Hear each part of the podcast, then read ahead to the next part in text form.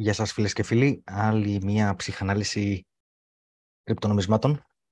Κρυπτογορών, συγγνώμη. Ε, γεια σου, Αντώνη. Γεια σου, Γιάννη. Γεια σε όλους. Λοιπόν, έχουμε πολύ πράγμα από την ε, τελευταία φορά. Πιστεύω θα δεχτούμε και πολλές ερωτήσεις, όχι μόνο για το price action, αλλά και για το τι μέλη γεννάστε με το regulation, ας το πούμε έτσι με μια λέξη. Mm. Φαντάζομαι ότι όλοι να δούμε και τα chat, ε, να δούμε το, το chat αν μας λένε μήπως έχουμε πάλι κανένα πρόβλημα ήχου, αλλά ωραία καλησπέρα, δεν μας έχει πει ακόμα κανείς τίποτα. Ε, φαντάζομαι ότι όλοι αυτό που έχουν στο μυαλό τους και αυτό που θέλουν να ασχοληθούν, να ρωτήσουν, να μάθουν, δεν ξέρω, είναι το θέμα με το, και με την Binance, κατά πρώτο και κύριο λόγο, και με την Coinbase, αλλά με την Coinbase το θέμα είναι πολύ πιο μικρό, θεωρώ εγώ, δεν είναι της ίδιας τάξης. Ε, και στη συνέχεια για το αν ε, τα κρυπτονομίσματα τελικά είναι security ή όχι. Ε, Αντώνη, όπου θες, θες να ξεκινήσουμε από αυτή τη συζήτηση ή να ξεκινήσουμε από το price action, από το τι γίνεται; ε, ας ξεκινήσουμε νομίζω από, το, από τα νέα, για να έχει νόημα και αυτά που θα δείξουμε μετά στο price action.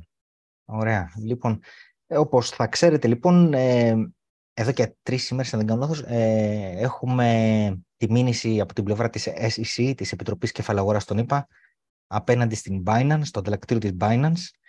Ε, μου έκανε εντύπωση ότι ε, σε αυτή την περίπτωση, να, να θυμίσω σε όλους ότι πριν από τρεις μήνες, αν θυμάμαι καλά, υπήρχε μια αντίστοιχη μήνυση από την Επιτροπή Κεφαλαιογόρας, μάλλον από την Επιτροπή ε, που υποπτεύει τα, το trading των commodities στην ΕΠΑ.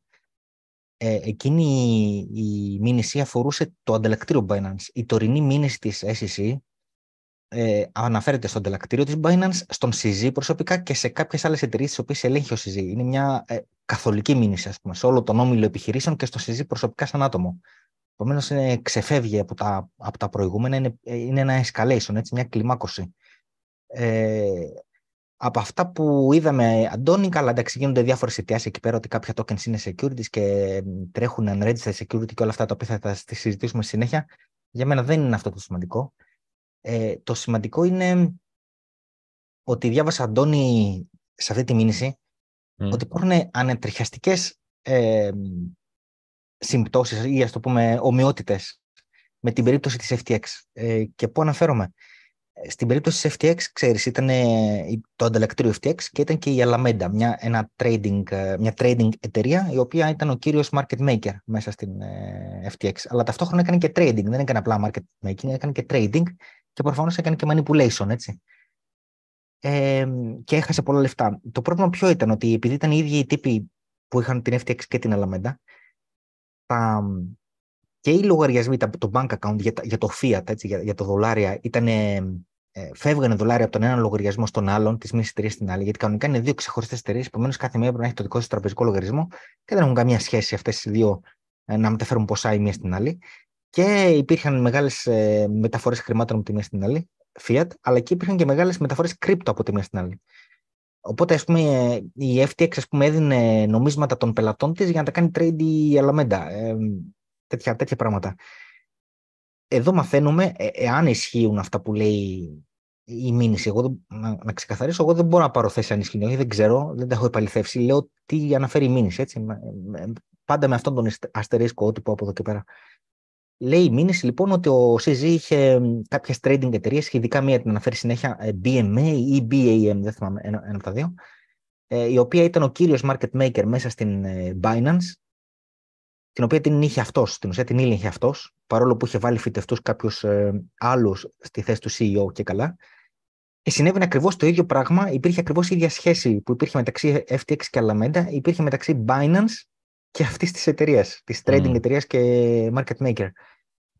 Ε, τα, τα, τα, διάβαζα και μου είχε σηκωθεί τρίχα. Ε, Α ελπίσουμε μόνο ο Σιζή να είναι καλύτερος trader από, από το Sam και να μην είχε χάσει τα λεφτά των πελάτων. Μάλλον επειδή είχε αντέξει ας πούμε, κάποια, κάποια mini bank runs που είχαν γίνει ας πούμε, και τον Νοέμβριο-Δεκέμβριο, ίσως είναι μια ένδειξη ότι είναι καλύτερος trader και άρα ε, ας ελπίσουμε να τα έχει πάει καλά.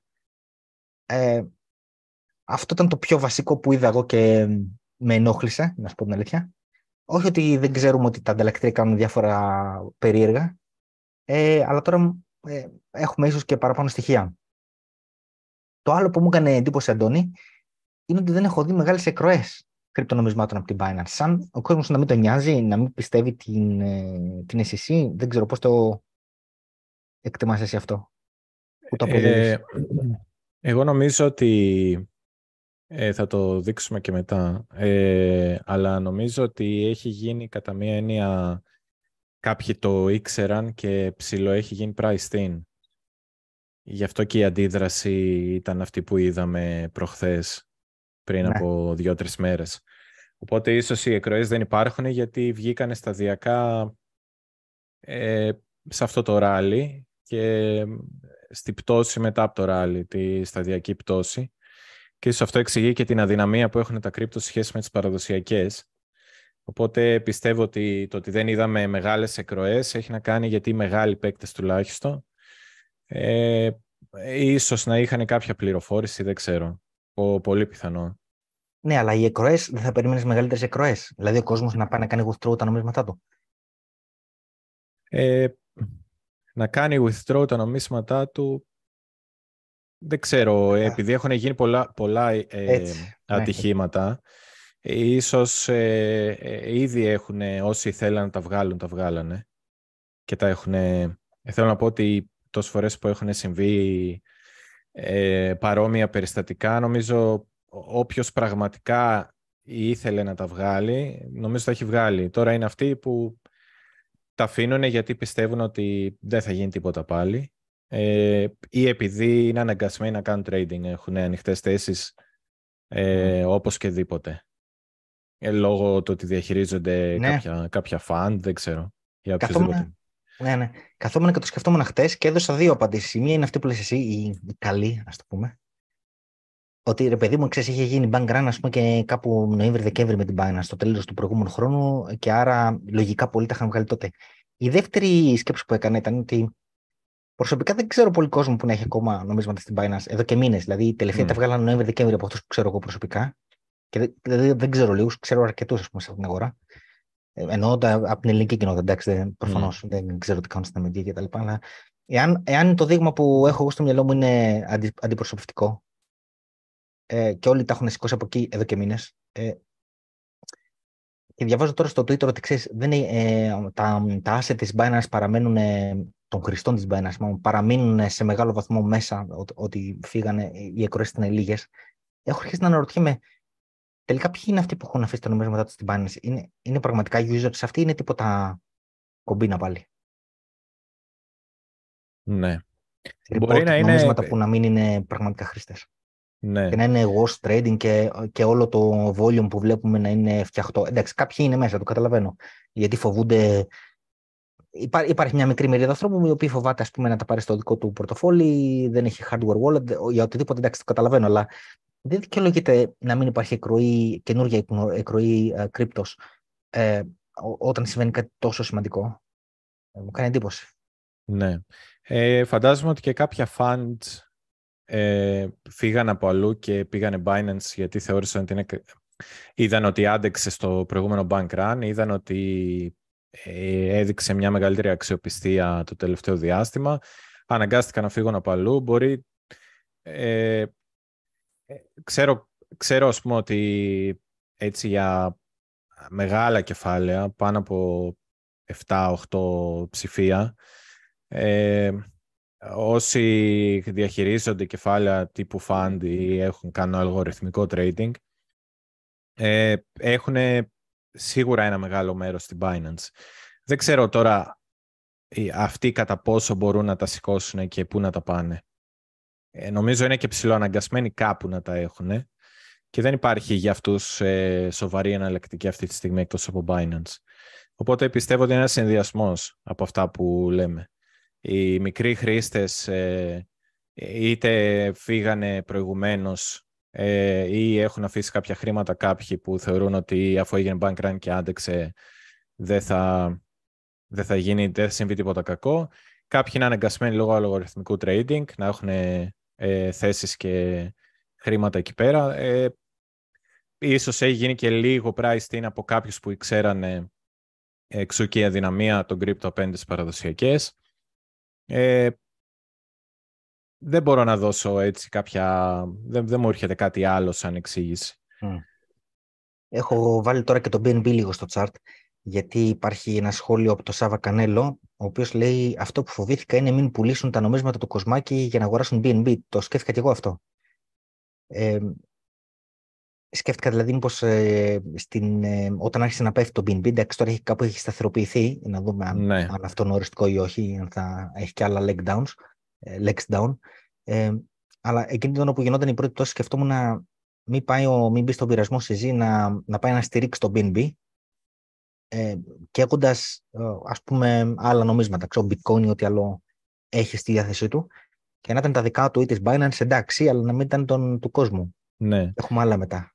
Ε, σκέψω επίσης το άλλο. Αν ε, ε, από ό,τι φαίνεται, αυτό ίσως το ξέρουν καλύτερα όσοι ασχολούνται πολύ με το XRP, υπάρχει αρκετά ε, μεγάλη πιθανότητα να δικαιωθεί το XRP ε, για το αν είναι security κτλ.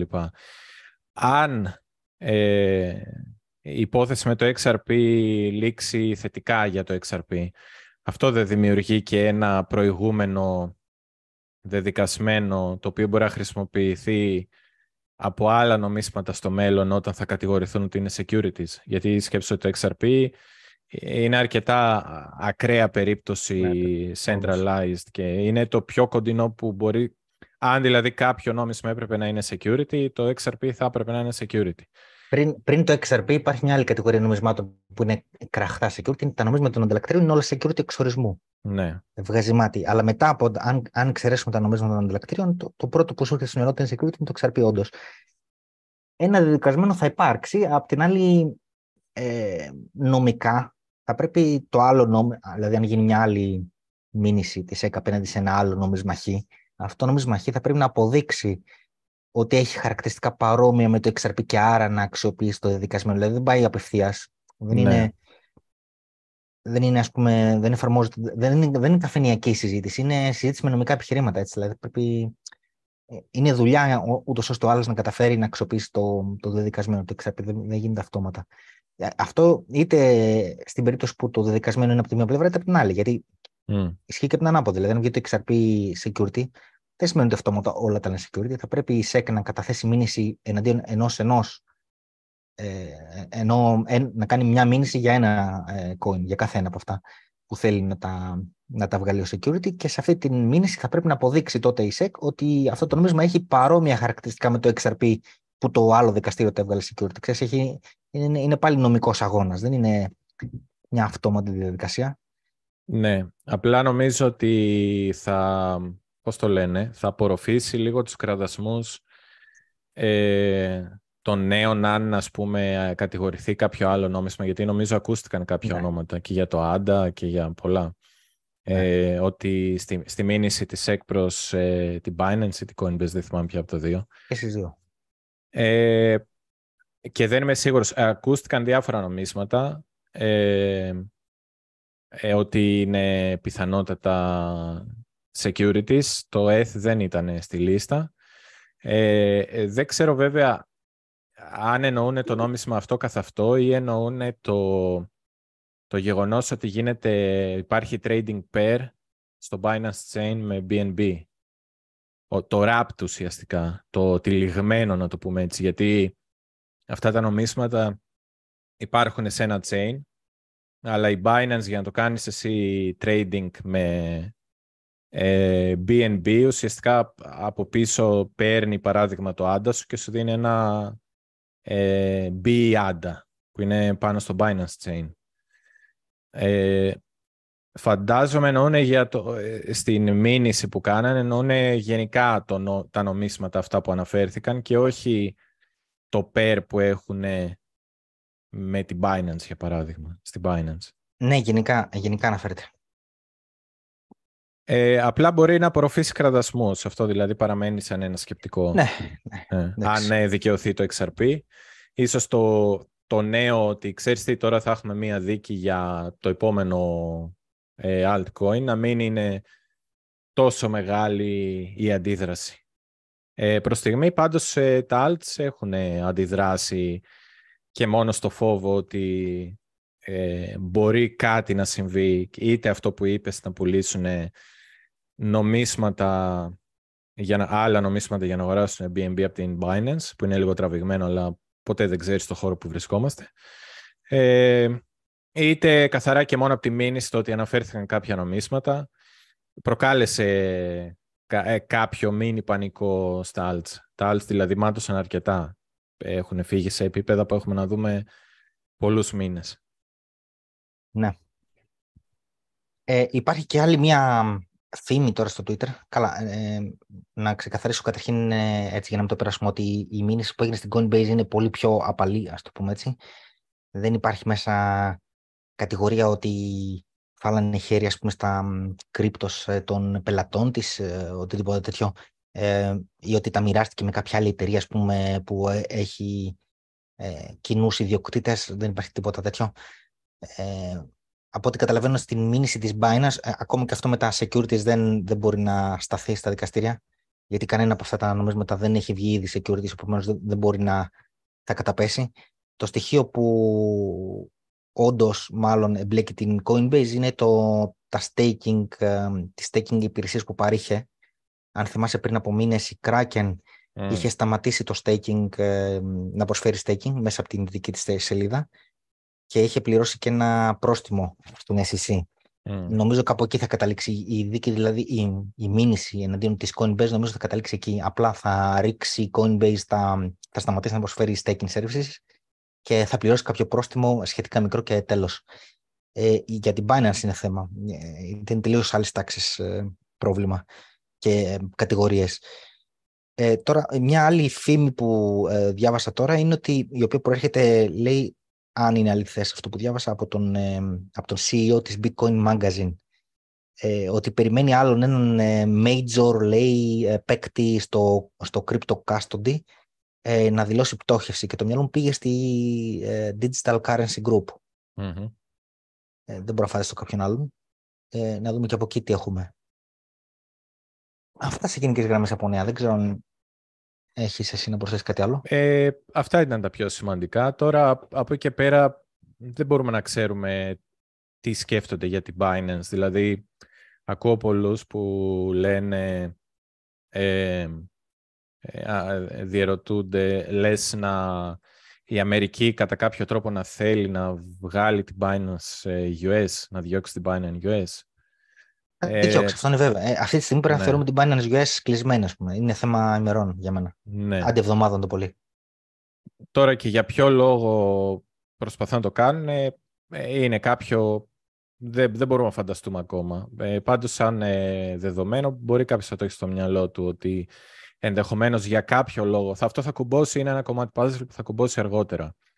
Ε, ναι. Για ποιο λόγο η Αμερική μπορεί να θέλει να διώξει την Binance; Από την Αμερική ή από τους χρήστες της. Μπορεί να θέλει να ελέγξει καλύτερα τα fiat trumps όταν θα μπουν τα CBDCs, δηλαδή τα, ε, το, το ψηφιακό νόμισμα της Κεντρικής Τράπεζας της Αμερικής. Δεν ξέρω. Εγώ έχω, έχω μία άποψη, νομίζω ε, είναι αρκετά καλή σκέψη, αρκετά καλή εξήγηση. Με, ε, αυτό που μπερδεύει αρκετούς είναι όταν είδαν τη μήνυση εναντίον της ε, Binance και της Coinbase που αναφέρονται από τη διάβασα 60 κάτι νομίσματα αθρηστικά. Ή μάλλον τα 60 κάτι είναι μαζί με προηγούμενες δημόσιες δηλώσεις της ΣΕΚ.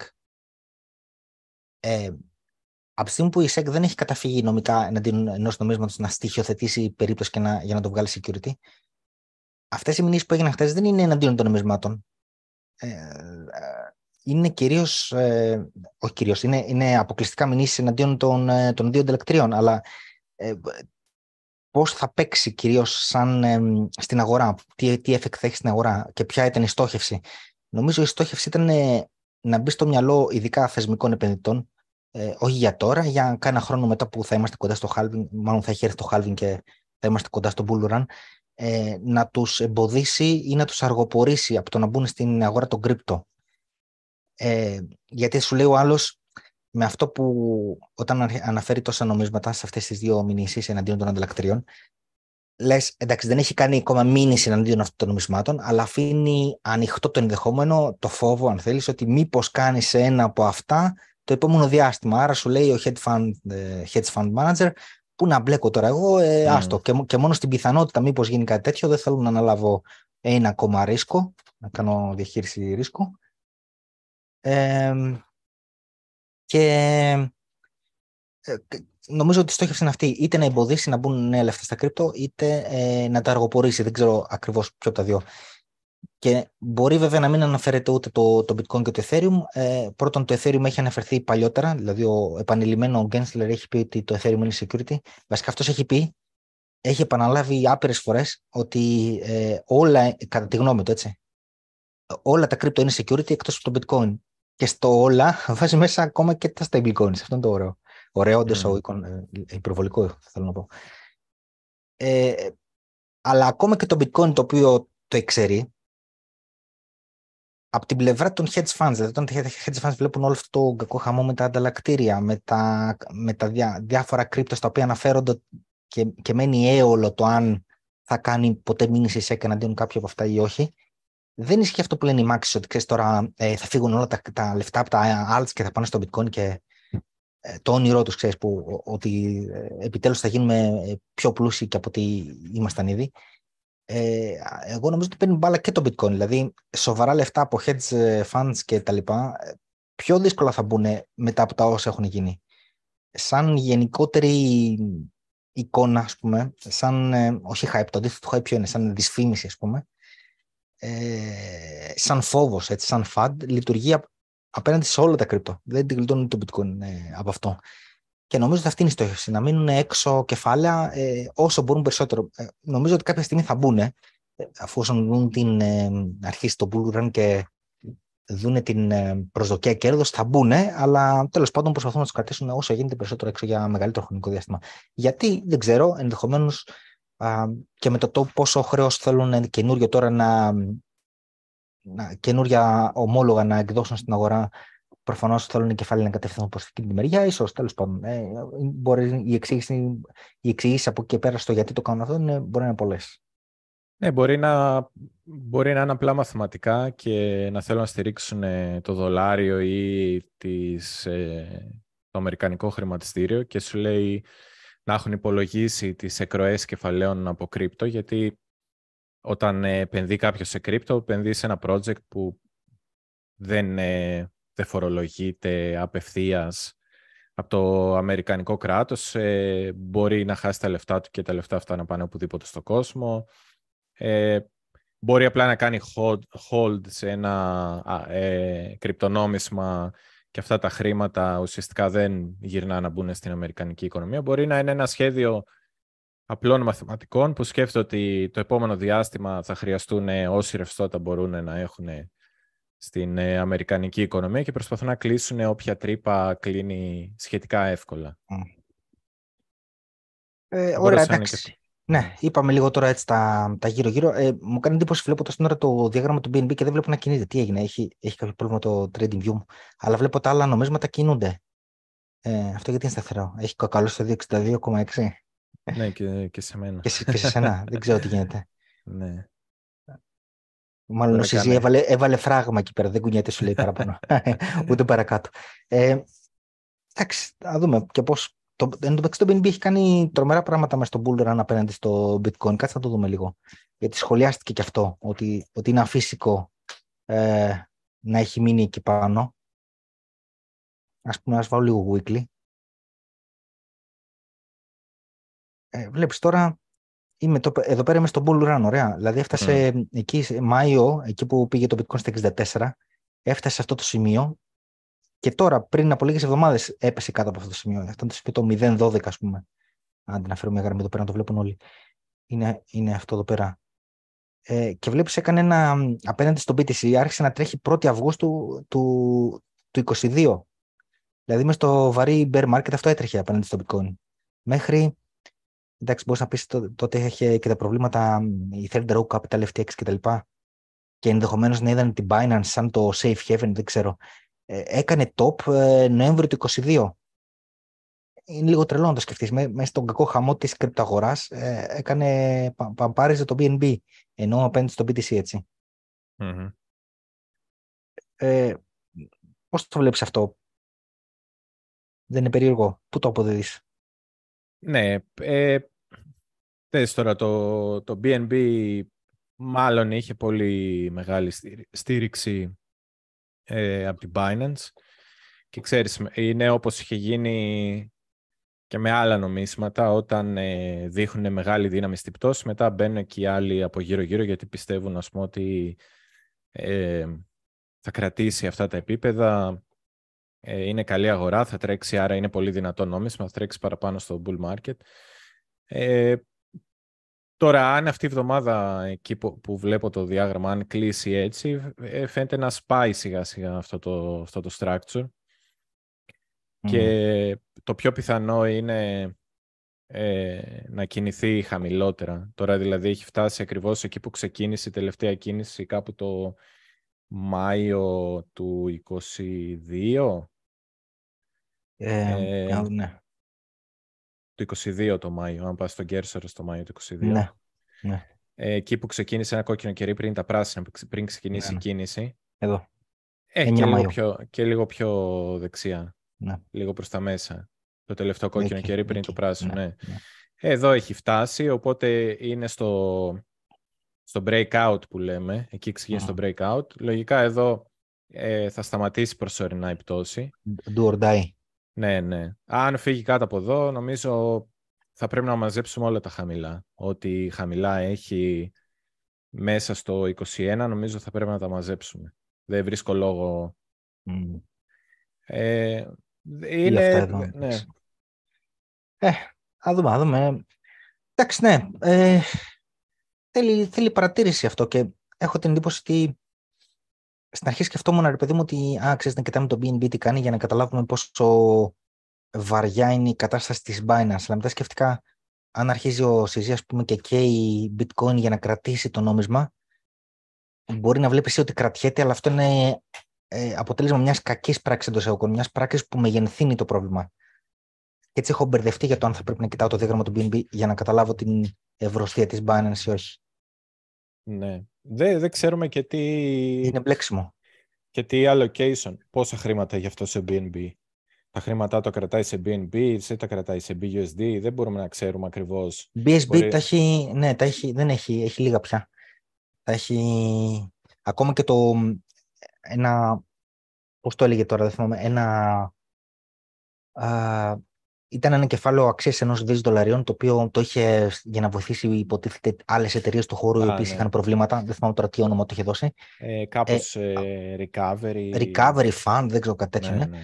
Ε, το είχε αρχικά σε BUSD, είχε ένα δισεκατομμύριο BUSD και το άλλαξε Ιανουάριο, Φεβρουάριο, δεν θυμάμαι πότε ήταν τότε που γινόταν το pump.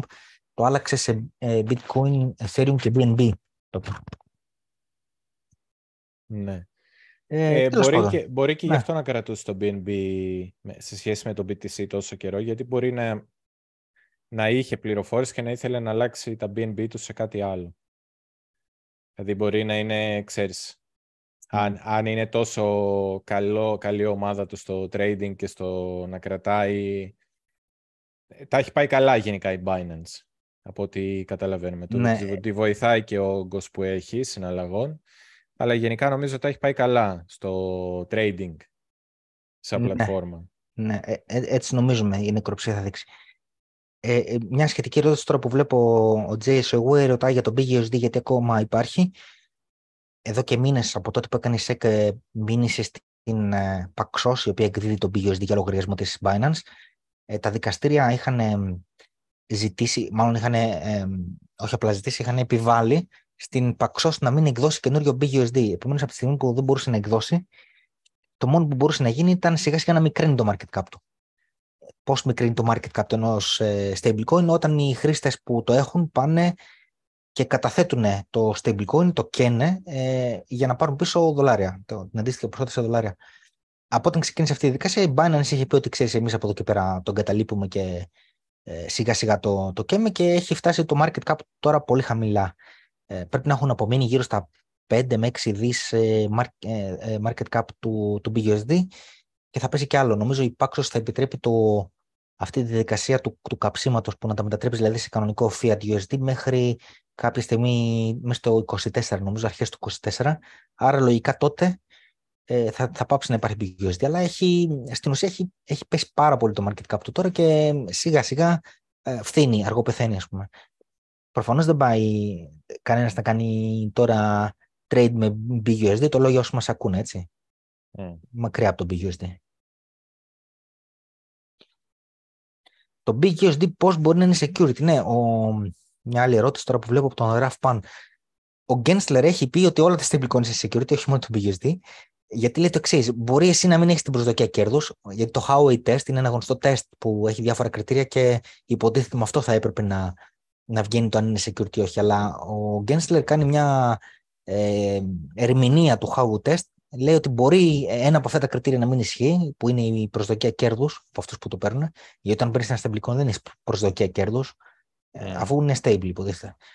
Ε, λέει ναι, μεν μπορεί να μην υπάρχει αυτό, αλλά αυτός που το εκδίδει επειδή έχει από πίσω ε, USD το οποίο το κάνει, δεν το κρατάει σαν cash, αλλά το κάνει cash equivalent, δηλαδή παίρνει bonds, αμερικανικά ομόλογα ας πούμε, ή T-bills, ε, βαρχιχρόνια ή μακροχρόνια τέλος πάντων και αυτός όντως κερδίζει ε, από το επιτόκιο, ε, το θεωρεί BUSD από την άποψη του issuer, όχι από την άποψη εσένα, από το retail το οποίο το έχει στα χέρια του, είναι από την άποψη του issuer. Ότι αυτό ναι. είναι backed τελικά από securities, γιατί και τα bond είναι securities. Άρα, αφού είναι backed από securities, είναι και αυτό security. Κάπως έτσι είναι ο, αν το διατυπώνω σωστά, ε, ο ισχυρισμός του. Όλα αυτά, ξαναλέω, το τι λέει ο, ο Gensler δεν έχει καμία σημασία. Σημασία έχει τι λένε τα δικαστήρια. Αυτός μπορεί να λέει τι θέλει. Λοιπόν, Δηλαδή, εγώ δεν πιστεύω ότι κανένα δικαστήριο ποτέ θα πάει να βγάλει τα stablecoins security. Είναι, για μένα είναι αστείο, θα, θα εκπέσει. Ε, γι' αυτό και δεν πρόκειται να κάνει μήνυση σε κανένα από τι stablecoins. Ε, ε, για security για άλλους λόγους. Για άλλους λόγους έχει κάνει. Απλά λέω τώρα το σκεπτικό του, τι έχει πει. Ε, Τέλος πάντων, πάμε να δούμε price action, Αντώνη. Ναι, ναι. Ε, ε... Και εγώ επαναλαμβάνω να πω ότι έκανα ένα, ε, έκανα σήμερα ένα βίντεο το οποίο απλά ήταν μια υπενθύμηση ε, κάποιων πραγμάτων που είχα πει πριν από πέντε εβδομάδες σε μια ψυχανάλυση κρυπτογορών. Για, είχε ρωτήσει κάποιος τότε για το ETH, ε, εάν υπάρχει κίνδυνος να βγει security. Ε, και είχα απαντήσει εγώ με αφορμή το ETH, αλλά για όλα τα νομίσματα. Όταν, όσα λέω εκεί πέρα ε, αφορούν όλα, τουλάχιστον τα μεγάλα νομίσματα. Και το λέω στο τέλος ότι ε, η γνώμη μου δεν είναι security και ότι ε, δεν θα μπορούσε ε, να σταθεί καν μήνυση με σοβαρά επιχειρήματα που να έχει πιθανότητες να τα βγάλει security ούτε για το ETH, ούτε για το ANDA, ούτε για όλα αυτά τα μεγάλα. Ε, ξαναλέω ότι για μένα είναι security όλα τα νομίσματα των ανταλλακτηρίων, όχι μόνο το BNB. Είναι προφανές ότι είναι security, γιατί είναι μια εταιρεία και συνδέεται με την κερδοφορία του ανταλλακτηρίου, ας πούμε αυτό προφανώς. Ε, έστω και έμεσα. Α πούμε, η BNB κάνει και οι νομίσματα μιας στο τόσο. Με τα κέρδη της, του ανταλλακτηρίου της Binance, πάει η Binance, αγοράζει BNB και τα καίει, τα βγάζει από την κυκλοφορία. Με αυτόν τον τρόπο ανεβαίνει η, η αξία του BNB, άρα κατά κάποιο τρόπο είναι σαν να δίνει dividends σε όσους έχουν BNB. Από τα κέρδη του ανταλλακτηρίου είναι ο ορισμός του security. Και όλα τα υπόλοιπα νομίζουν των ανταλλακτήριων είναι securities. Ε, από εκεί και ε. πέρα μου έχει κάνει πολύ μεγάλη εντύπωση ένα νόμισμα το Quant, το οποίο α, ακόμα και για να κατεβάσει το SDK του πρέπει, είναι κρυφό και πρέπει να κάνεις KYC, να του στείλεις ε, ε, διαβατήριο και τέτοια βρωμάει security από μακριά, ίσως, ίσως να βρωμάει περισσότερο και από το XRP.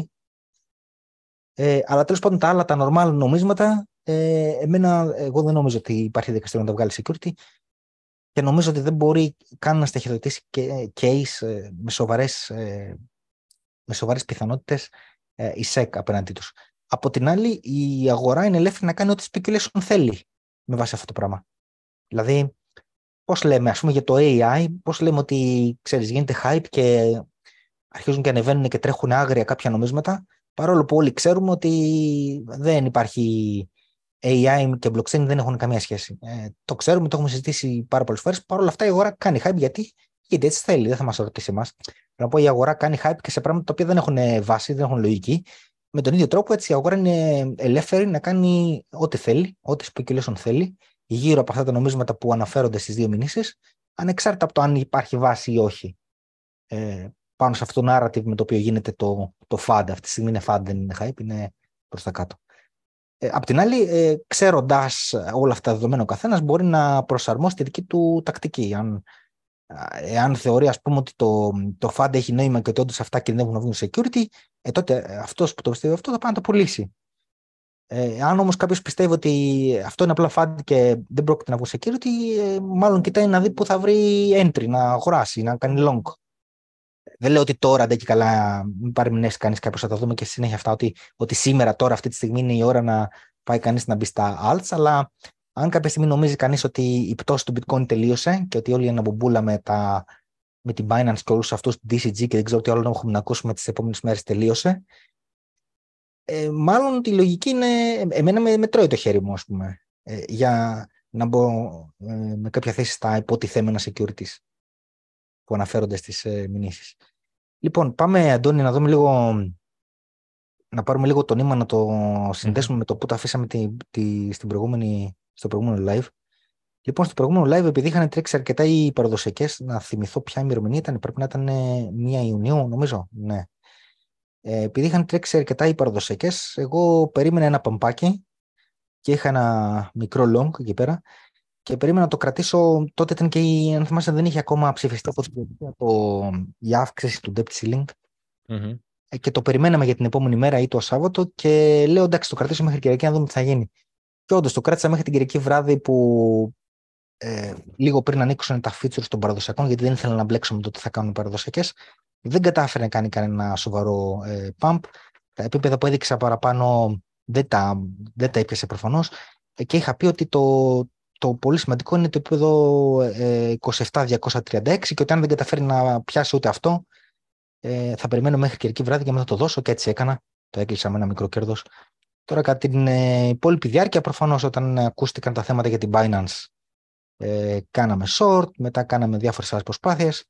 Τέλος πάντων, πάμε, πάρε το share και πες μας τι, τι βλέπεις. Λοιπόν. Ε, τώρα νομίζω το έχω, ωραία. Ναι, ναι. Ε, η μεγάλη εικόνα δεν έχει αλλάξει στη μεγάλη εικόνα κάτι αυτή τη στιγμή. Ε, αν έπρεπε να οριοθετήσουμε, ξεκινάω κατευθείαν από το εβδομαδίο αν έπρεπε να οριοθετήσουμε ποια είναι τα σημαντικά επίπεδα από πάνω μας και από κάτω, ε, θα έλεγε κανείς ε, ότι η αντίσταση που βρήκαμε είναι κοντά στα 30.000 δολάρια και οποιοδήποτε σκεπτικό ε, μίας ε, αγοράς που ανακάμπτει, ε, ε ανακάμπτει σταθερά, ας πούμε, δεν είναι σε μία μεταβατική περίοδο που ε, ακόμα είναι μέσα στα πλαίσια γενικότερα του bear market. Ε, εκεί που αρχίζεις να καταλαβαίνεις ότι πλησια... θα πλησιάζαμε προς το επόμενο bull, θα ήταν αν κάποια στιγμή υπερβαίναμε και κρατούσαμε εβδομάδες πάνω από τα, όχι ένα κλείσιμο εβδομάδας, αλλά κάποιες εβδομάδες πάνω από τα 32-300 χοντρικά, ε, τα οποία έρχονται από την ε, πτώση τον Ιανουάριο του 2021 που ήταν η τελευταία πτώση μέχρι την κορύφωση και οριοθέτησε το κάτω μέρος του μεγάλου εύρους που δημιουργήθηκε στο bull run μέχρι να εξασθενήσει, ας πούμε, μέχρι να τελειώσουν τα καύσιμα και να μπούμε σε bear market. Ήταν αυτό το μεγάλο εύρος. Ε, τι έχω εδώ, να το. Από 32.300 μέχρι 60.000 δολάρια. Ε, οπότε από πάνω μας ε, αυτό τώρα λειτουργεί σαν αντίσταση. Όλη αυτή η περιοχή εδώ μέσα γενικά ε, είναι για να παίρνεις κέρδη. Ε, όσο πιο ψηλά θα μπορείς, αν κάποια στιγμή φτάσουμε εδώ, όσο πιο ψηλά μπορείς να πάρεις κέρδη, να ανοίξεις τόσο ε, ελαχιστοποιείς την ε, περίπτωση να είσαι λάθος και να πρέπει να μπεις στην αγορά ε, μια καινούργια φάση της αγοράς, όπως λέμε, θα ξεκινούσε ξανά αν κάναμε τι θα κάναμε, δηλαδή ένα range reclaim, ένα reclaim, μια επανάκτηση του παλιού εύρους, 32-300 με 60, άρα θα έπρεπε να μπούμε, αφού είμαστε εβδομαδίο, θα έπρεπε να μπούμε και να κλείσουμε κανένα δύο-τρεις εβδομάδες πάνω από τα 32 για να αρχίσουμε να κοιτάμε ψηλότερα. Αυτό έχουμε από πάνω. Ε, από την κάτω μεριά, στο εβδομαδίο, αυτό που έχει σημασία είναι γενικά, θα δούμε, ε, μία ευρύτερη περιοχή αν έβαζε κάποιος μία γραμμή με το μάτι, θα έλεγε εδώ στα 24-300 ότι μπαίνει αυτή η γραμμή. Γιατί, Γιατί η αγορά τον Αύγουστο και τον ε, Φεβρουάριο βρήκε αντίσταση εκεί. Αλλά λέει και μια πολύ ωραία ιστορία ότι τον Αύγουστο ε, φτάσαμε γενικά σε αυτή την περιοχή και βρήκαμε μόνο πολιτές. Δεν βρέθηκαν αγοραστές να μας πάνε πιο ψηλά. Ενώ το Φεβρουάριο άλλαξε το story. Το Φεβρουάριο όταν, πήγαμε, όταν φτάσαμε εδώ, η, η... η ιστορία έλεγε ότι την τελευταία φορά που φτάσαμε βρήκαμε πολιτές. Άρα λογικά εδώ υπάρχουν πολιτές. Και γι' αυτό έγινε μια προσπάθεια σε αυτή την περιοχή να βρούμε πολιτές. Τελικά όμως ε, εξαντλήθηκαν οι πολιτές και γι' αυτό πήγαν πιο πάνω. Άρα τώρα, γιατί εξηγώ αυτά, για να δούμε ποια επίπεδα έχουν σημασία. Τι έχει σημασία. Δεν έχει σημασία που τραβάμε τη γραμμή, γιατί το λέει ένας κανόνας τεχνικής ανάλυσης. Σημασία έχει ε, το περιεχόμενο, η σκέψη από πίσω. Σε αυτή την περιοχή που προσπάθησε η αγορά να βρει πολιτές, γιατί είχε βρει πολιτές τον Αύγουστο, δεν μπόρεσε να βρει, εξαντλήθηκαν οι πολιτές, γι' αυτό φύγαμε πιο πάνω. Άρα τώρα τι ξέρουμε για αυτή την περιοχή, ότι σε αυτή την περιοχή υπάρχουν αγοραστές. Άρα εδώ λογικά η αγορά, αν φτάσουμε εδώ κάτω, κάτω από τα 24.300, ε, η αγορά ε, θα έχει την προσδοκία ότι υπάρχουν αγοραστές, αφού τελευταία φορά τους εξαντλήσαμε τους πολιτές. Ε, αυτή η προσδοκία, αν ε, κατεβούμε προς τα εκεί, ε, μεταξύ, αυτό πάει 21.800 με 24.300 χοντρικά. Εδώ μέσα είναι μια ε, καλή περίπτωση ε, για αγορές έστω και για μία αναπήδηση. Δηλαδή πιστεύω ότι αυτό το επίπεδο εγώ προσωπικά ακόμα και αν έβλεπα liquidation, μεγάλες ρευστοποιήσεις να συμβαίνουν και πηγαίναμε ένα μεγάλο εβδομαδίο κερί σε αυτά τα επίπεδα η δικιά μου προσδοκία θα ήταν ότι θα κρατήσουν, οπότε θα έβαζε σταδιακές αγορές. Έστω για μία αναπήδηση μέχρι κάποια αντίσταση που θα έχουμε σχηματίσει από τα επίπεδα που θα ξεκινήσει η πτώση, αν, ε, αν ξεκινήσει η πτώση.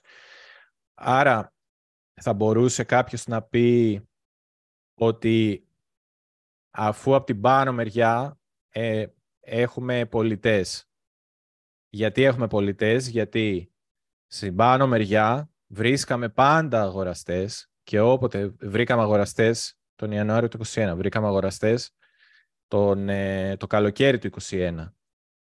Το, ε, τον Μάιο του 2022 όμως δεν βρήκαμε αγοραστές και όχι μόνο αυτό, αλλά το κάναμε και αντίσταση. Οι αγοραστές εξαντλήθηκαν και υπήρχαν μόνο πολιτές. Εδώ άρα η προσδοκία είναι ότι υπάρχουν πολιτές αν θεωρήσουμε ότι από πάνω υπάρχουν πολιτές και από κάτω υπάρχουν αγοραστές, τι ακούγεται αυτό, ότι είναι κάτι σαν αντίσταση από πάνω, στήριξη από κάτω. Άρα θα μπορούσε κάποιος να ισχυριστεί ότι υπάρχει, δεν έχει σημασία ακριβώς πού θα μπουν οι γραμμές, απλά να, να πει ότι υπάρχει ας πούμε ένα γενικότερο εύρος. Και λέω δεν έχει πολύ σημασία που μπαίνουν οι γραμμές, γιατί ε, ε, βλέπεις ότι οι περιοχές, που, οι περιοχές αυτές που λειτουργούν σαν αντίσταση στήριξη είναι μεγάλα, είναι πλαίσια, δεν είναι γραμμές. Οπότε ε, λίγο ε, με μία αφαίρεση θα έλεγα εγώ, να σκεφτούμε, δεν έχει σημασία πού θα μπουν, πώς θα οριστεί αυτό το εύρος. Σημασία έχει όμως ότι τώρα είμαστε κάπου στη μέση.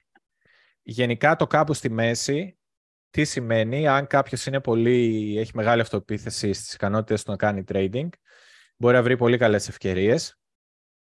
Φανταστείτε τώρα και το κάπου στη μέση, επειδή ε, ε, η αντίσταση και η στήριξη είναι περιοχές, φαντάζομαι ότι και το κάπου στη μέση, ε, το δίκαιο θα ήταν να πούμε ότι είναι κάποια περιοχή. Τώρα, δεν σημαίνει ότι αυτό που ζωγραφίζω εγώ εδώ είναι αυτή η περιοχή, αλλά εγώ θα περίμενα ότι είναι γενικότερα κάποια περιοχή το κάπου στη μέση.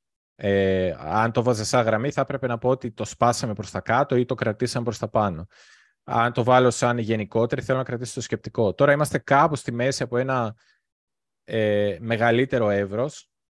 Εδώ η αγορά δεν είχε μεγάλο price action, εξέλιξη τιμής, δεν είχε κάνει πολλά πράγματα, δηλαδή πάνω από τα 24.300 μέχρι τα 29.400, 29.500. Η αγορά δεν είχε κάνει πάρα πολλά πράγματα εδώ μέσα. Άρα τώρα πάει να γεμίσει επειδή ε, υπάρχει κενό και δεν ξέρει εδώ κανένας, δεν ήξερε κανένας βάσει ιστορικότητας αν θα βρεθούν αγοραστές πολιτές. Ήταν κενό. Είχαμε ε, μονοκόμματη, μονόπλευρη κίνηση προς τα κάτω και μετά είχαμε μια μονόπλευρη κίνηση προς τα πάνω. Γι' αυτό είναι τόσο αυτό που λέμε τσόπι η αγορά, δηλαδή έχει τόσα πολλά σκαμπανεβάσματα και μπορεί τη μια μέρα να ανεβαίνει αρκετά και την άλλη μέρα να, να πέφτει αντίστοιχα το ίδιο, αντίστοιχα, ε, ε, αντίστοιχα μεγάλη κίνηση προς τα κάτω να κάνει ε, η τιμή, ε, γιατί είμαστε ακριβώς στη μέση ενός εύρους. Τώρα, ε, αν κάποιος κοιτούσε την μεγάλη εικόνα, ε, αν έχει καταφέρει να πουλήσει πάνω από τα 29,5, μπορεί να θεωρήσει ότι το ρίσκο του είναι αυτό που είπαμε στην αρχή. Μπορεί ας πούμε και να μην κάνει τίποτα και να θεωρήσει ότι ξέρεις τι, όταν δω ότι πραγματικά ανακάμπτει η αγορά, θα ξαναμπώ πάνω από τα 32. Ε, Αλλιώς μπορεί να κάνω κάποια προσπάθεια να αγοράσω μεταξύ 21.800 με 24 και εδώ στη μέση να μην κάνει τίποτα. Αν κάποιος είναι καλός στο trading, επειδή είμαστε κάπου στη μέση και η μέση είναι pivot, αυτό που λέμε ένα, ε, ε, ένα σημείο το οποίο ε, όταν έρχεσαι από την πάνω μεριά το βρίσκεις, το χρησιμοποιείς συνήθως σαν στήριξη, όταν, όταν το, όταν συναντάς από την κάτω μεριά συνήθως το χρησιμοποιείς σαν αντίσταση το μέσο ενός εύρους. Αυτή τη στιγμή, το ότι έχει σταματήσει λίγο εδώ η αγορά και βλέπετε όλα τα, οι κάτω σκιές από τα εβδομαδία κεριά, είναι κάπου σε αυτή την περιοχή. Είναι ακριβώς γι' αυτό, γιατί είναι το μέσο του μεγαλύτερου εύρους και κάπως λειτουργεί σαν, ε, σαν ε, μία προσωρινή στήριξη. Ε, εδώ τώρα θα, έπρεπε να, θα πρέπει να κατεβούμε πιο χαμηλά για να καταλάβουμε αν τελικά αυτή η ε, στήριξη του μέσου έχει δύναμη και μπορεί να δώσει κάποια αναπήδηση και προφανώς θα το συνδυάσουμε και με το τι κάνουν γενικότερα οι αγορές. Ε, και πάλι ξαναλέω για κάποιον που μπορεί να διαχειριστεί θέσεις. Αλλιώς περιμένεις, δεν κάνεις τίποτα στη μέση. Ε, πώς λένε οι Άγγλοι, don't uh, diddle in the middle, κάπως έτσι δεν ναι, λένε. Ναι. Ε, μην ε, παίζεις ε, στη μέση, ας πούμε, θα, θα καείς. Εδώ αυτό γίνεται πολύ σε έντονο βαθμό. Ε, στο εβδομαδία αυτό θα έλεγα εγώ ότι είναι το αυτό που πρέπει να προσέξουμε περισσότερο. Ε, αν θεωρήσουμε, άλλο ένα στοιχείο απλά πριν φύγω από το εβδομαδιαίο, αν θεωρήσουμε ότι σε αυτή την περιοχή εδώ κάτω από τα 21.800 μέχρι τα 24.300 βρέθηκαν αγοραστές την τελευταία φορά και είχαν εξαντληθεί οι πολιτές, η ζήτηση ήταν μεγαλύτερη από την προσφορά. Ε, αν ε, οι αγοραστές είναι τόσοι πολλοί που είναι πολύ βιαστικοί για κάποιο λόγο και δεν μπορούν να περιμένουν να ξαναπάμε σε αυτή την περιοχή, το μόνο άλλο σημείο που θα είχε κάποιο είδους λογική ε, να λειτουργήσει σαν ε, στήριξη είναι τα 25%. Τα 25% συμπτωματικά είναι περίπου και οι κορυφές του Αυγούστου του Αυγούστου είναι το, το, ε, η άκρη του, της σκιάς του κεριού του Μαΐου του 22. Του Λούνα, ναι. Ναι, του Λούνα. Εδώ 25%, 25-200 είναι αυτή η περιοχή και οριακά φτάσαμε εκεί. Ε, αυτό ήθελα να σου πω. Αυτό το week, ε, αυτό το week είναι, 10, τι είναι, είναι, για συγγνώμη να το βρω, είναι 25-350. Δεν το περιμένουμε τώρα τις επόμενες μέρες να ξαναεπισκεφτούμε εκεί πέρα; Ε, ε, το λογικό για μένα, ε, αυτό που θα είχα εγώ σαν bias, αυτό που θα είχα σαν βασική υπόθεση, θα ήταν να πάμε να γεμίσουμε αυτή τη σκιά ε, και να ε, βρούμε αν η αγορά ε, καίγεται να αγοράσει για κάποιο λόγο, ρε παιδί μου, δεν ξέρω. Ε, οι μεγάλοι παίκτες θεωρούν ότι δεν πάνε να λένε φατ και τα λοιπά. Εμείς εδώ αγοράζουμε. Δεν πάει πιο κάτω και να χτυπιέστε δεν πάει. Ε, το σημείο που θα γινόταν θα ήταν εδώ, γιατί είναι και RS Flip, είναι εκεί που άλλαξε αντιστροφή στήριξη αντίστασης, ε, αλλά επίσης είναι και το μέσο της μεγάλης παρορμητικής κίνησης ε, του Μαρτίου του 2023 της εβδομάδας του Μαρτίου, 13 Μαρτίου, μετά το, Ε, ποια νέα ήταν εδώ για τις τράπεζες. Μετά τα νέα των, ε, του Silicon Valley Bank και, και τα λοιπά, ε, περί πτωχεύσεως και τα λοιπά. Ε, η λογική λέει ότι όταν έχεις μια μεγάλη παρορμητική κίνηση, αν αυτή ε, ήταν σωστή και η αγορά θέλει να τη σεβαστεί γιατί δεν υπάρχει λόγος να την αμφισβητήσει. Ήταν αυτό που έπρεπε να γίνει στην αγορά, μακροπρόθεσμα. Θα το κοιτάμε στο μέλλον και θα λέμε «Να το, το έλεγε η αγορά, αυτό ήθελε». Δεν ήθελε κάτι άλλο, όλα τα υπόλοιπα ήταν ε, ιστορίες. Αυτό για να ισχύει στο μέλλον θα πρέπει να μην διαγράψουμε πάνω από τα μισά κέρδη αυτής της παρορμητικής κίνησης, που πέφτει και αυτό ακριβώς στο 25%. Άρα αυτή η περιοχή εδώ μέσα 25-200-25%. Ε, αν υπάρχει μεγάλη ζήτηση και ανάγκη των αγορών να αγοράσει BTC, θα έπρεπε να το σεβαστεί, ας πούμε, να το χρησιμοποιήσει, να, να μην πάμε παρακάτω.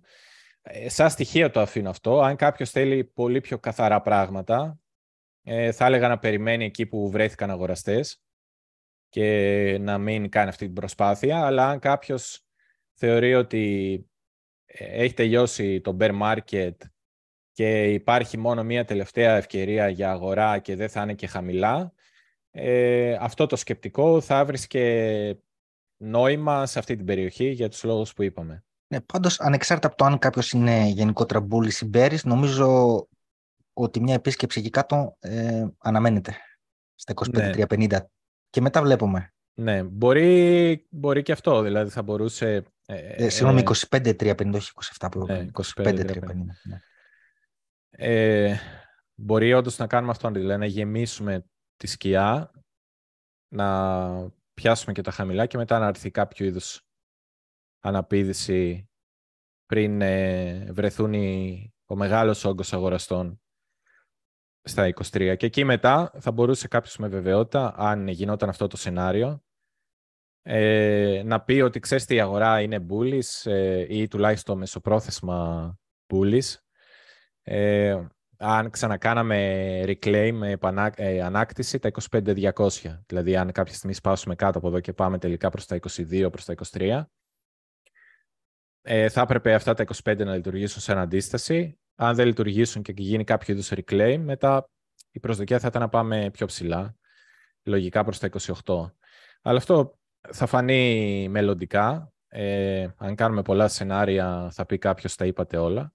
Ε, για να είστε καλυμμένοι. Δεν είναι ο σκοπός αυτός. Απλά τώρα εμείς επειδή έχουμε συνηθίσει λίγο να σκεφτόμαστε πιθανά σενάρια, ε, πολλές φορές τρέχει το μυαλό και κρατάμε ε, σημειώσεις ναι, για το μέλλον, ας πούμε. Ναι, μπορούμε να συζητήσουμε πολλά για το μέλλον, αλλά αυτό που φαίνεται σαν πολύ πιθανό αυτή τη στιγμή, ανεξάρτητα από τον είσαι Μπέρις ή Μπούλης, να συμφωνήσουμε σε κάτι όλοι, νομίζω ότι μια επίσκεψη στα 25-350 ε, αναμένεται. Σίγουρα εντάξει, δεν, δεν, δεν μπορεί να είσαι ναι. σίγουρος. Αυτά όλα είναι προσεγγιστικά και με πιθανότητες, αλλά η λογική και η εμπειρία μας, ας πούμε, από το πώς κινείται το bitcoin, μας λέει ότι μάλλον αναμένεται. Ναι. Ε, κοίτα, εγώ ε, Πιστεύω ότι ε, όπως είχα πει, επειδή είχα πει ότι μέσα στο 23 πιστεύω ότι θα δούμε και την περιοχή κοντά στα 24. Άρα αυτό ε, συμπεριλαμβάνει ότι θα δούμε μέσα στο 23 και τα 25. Τώρα, για μένα υπάρχει μόνο μία διαφορά στον τρόπο που θα τα δούμε. Μπορεί να τα δούμε άμεσα, αν οι παραδοσιακές αρχίσουν τώρα, επειδή είναι πάνω σε αντίσταση παραδοσιακές ε, και δεν είδαμε αντίστοιχη κίνηση στο, στα κρύπτο, αν αρχίσουν να ε, διορθώνουν οι παραδοσιακές, μπορεί να το δούμε άμεσα το 25, 25 25 300. Ε, αλλιώς, ε, αν γινόταν μια υπερβολή, θα κατεβούμε χαμηλότερα, σε χαμηλότερα χρονικά πλαίσια, ε, για να δούμε πριν τα 25 τι, θα, τι είναι αυτό που θα, ε, θα μπορούσε να συμβεί.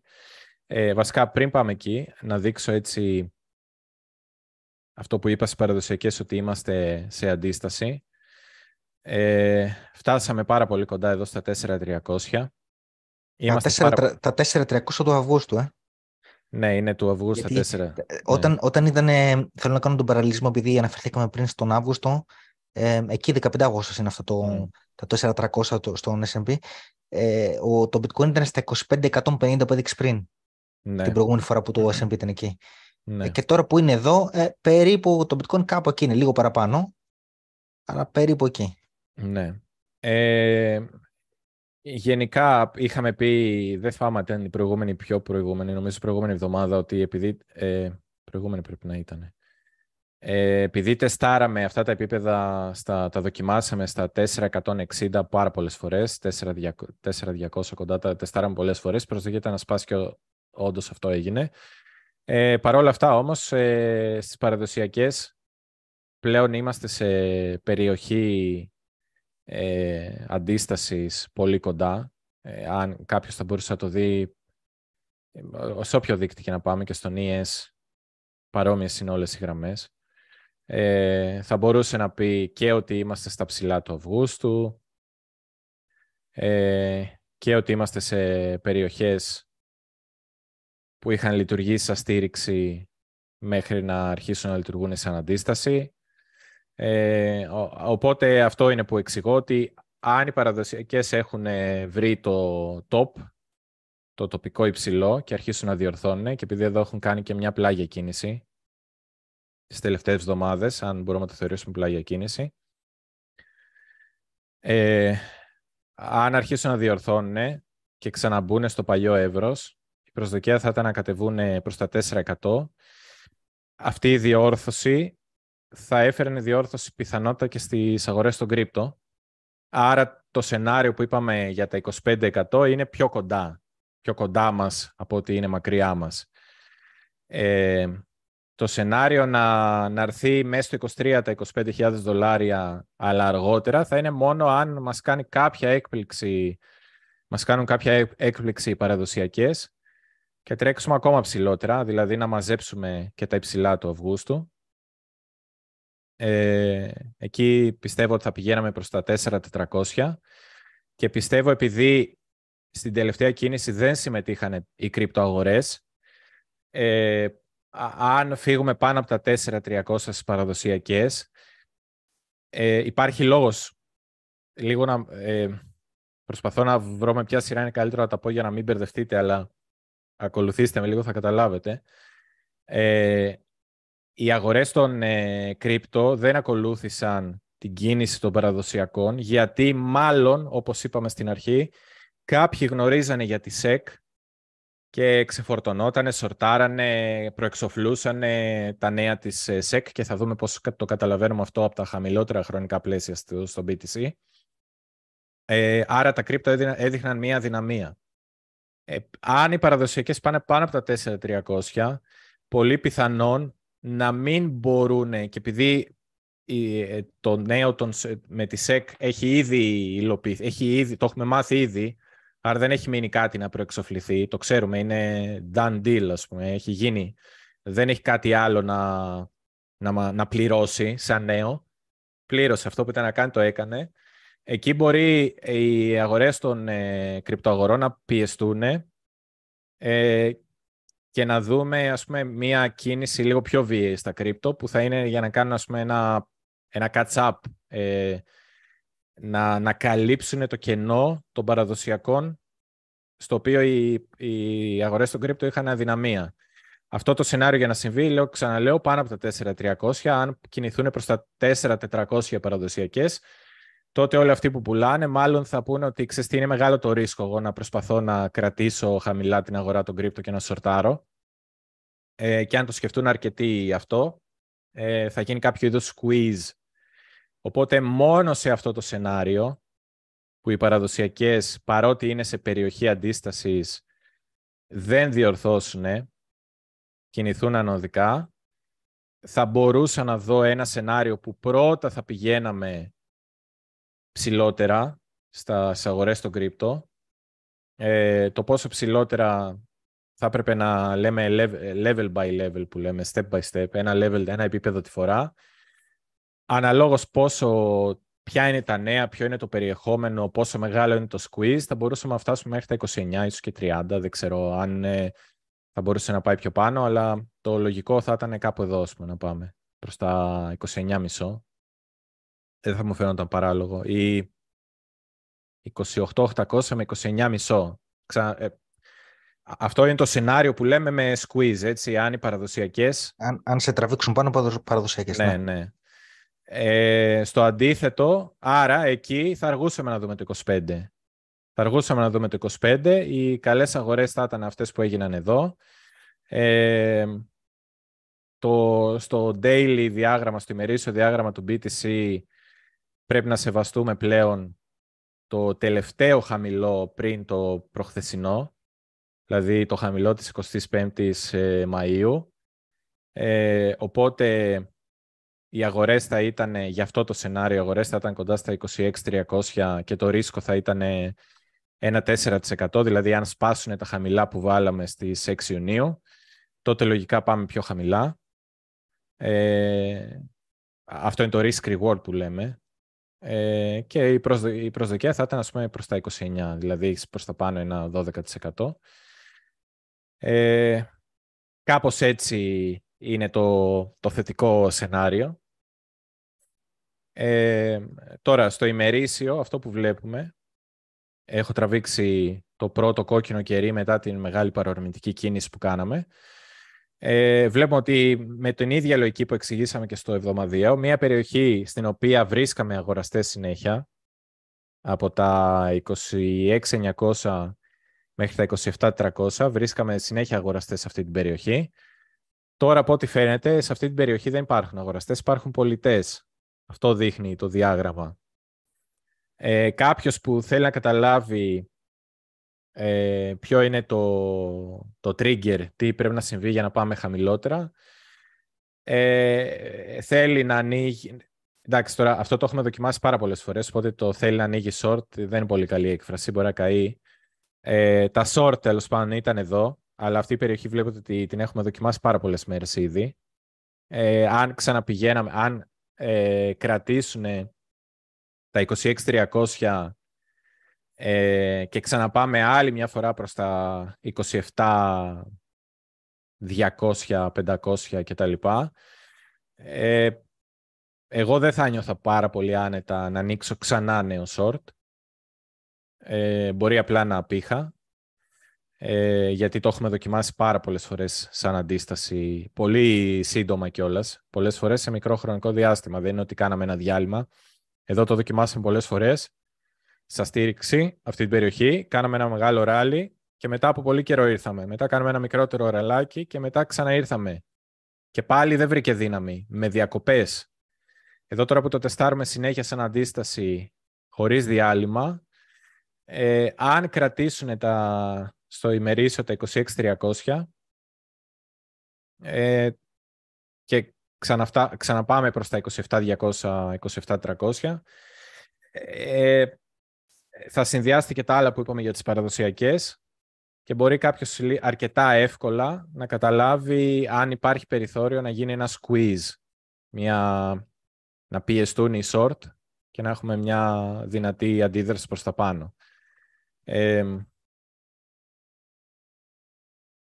εξαρτάται σε μεγάλο βαθμό από τις παραδοσιακές. Ε, είναι λίγο κρίμα γιατί στα crypto, στο BTC υπάρχει ένα setup για long, αρκετά καθαρό, αλλά είναι αρκετά ε, δύσκολο να το υλοποιήσεις από τη, από τη στιγμή που στις παραδοσιακές βλέπεις ότι έχει γίνει κίνηση και τώρα το πιο πιθανό είναι να περιμένεις μια αντίδραση εδώ και κάποιο είδους ε, ε, διόρθωση.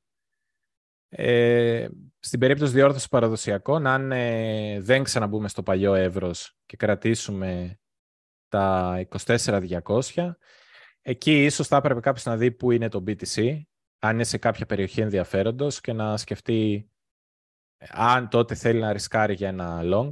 Γενικά εδώ ξαναλέω, αν κάποιος κάνει trading, θέλει αρκετή αυτοπεποίθηση ε, και πολύ ψυχραιμία, Βλέπετε τι γίνεται με τα κεριά. Ε, αν κάποιος κοιτάει long term, καλό θα ήταν να απέχει. Όπως είπαμε και στην αρχή, είμαστε στη μέση του πουθενά αυτή τη στιγμή. Οι περιοχές μεγάλης ε, προσφοράς είναι από πάνω μας και οι περιοχές μεγάλης ζήτησης είναι από κάτω μας. Ε, Οπότε εδώ κάποιος που δεν θέλει να κάνει trading, καλό είναι να, να μην κάνει trading. Που, που γενικά δεν κάνει trading και δεν είναι έμπειρο στο trading, καλό είναι να μην κάνει trading. Ε, Παρ' όλα αυτά, εμείς λέμε το, πώς το λένε, το, τα σημεία. Είναι, ε, βλέπετε πώς έχει αντιδράσει το τελευταίο χαμηλό που βάλαμε στα 26.300 προσωρινά sa στήριξη. Και είναι λογικό γιατί έχουμε πει αυτό το ίδιο συμβαίνει και σε... Ε, και όταν ε, έχεις ανωδική κίνηση, όταν βρίσκεις ένα top, συνήθως η προηγούμενη κορυφή λειτουργεί σαν ε, αντίσταση και όταν έχεις ένα και εδώ, ας πούμε, κάναμε μία κορυφή, αυτό που δεν καταφέραμε είναι να σπάσουμε την προηγούμενη κορυφή και φύγαμε κάτω. Ε, το ανάποδο, σκεφτείτε τώρα, είναι εδώ, έτσι. Σε μία ε, ίδια λογική, σε μία άλλη περίπτωση. Κάναμε ένα χαμηλό, κάναμε ένα χαμηλότερο χαμηλό. Αν δεν καταφέραμε να σπάσουμε το προηγούμενο χαμηλό, ε, υπάρχει ενδεχόμενο αναπήδηση, αλλά θα επιβεβαιωθεί μόνο όταν δούμε νέο ε, υψηλότερο υψηλό. Γιατί μέχρι στιγμής έχουμε χαμηλότερα ψηλά. Είναι, είναι downtrend και χαμηλότερα χαμηλά. Θα επιβεβαιωθεί αργότερα, αλλά θεωρητικά το entry είναι κάπου εδώ. Έτσι. Ε, τι άλλο ήθελα να πω; Ε, θα μπορούσε κάποιος να αναζητήσει και ένα μικρότερο εύρος εδώ που είμαστε.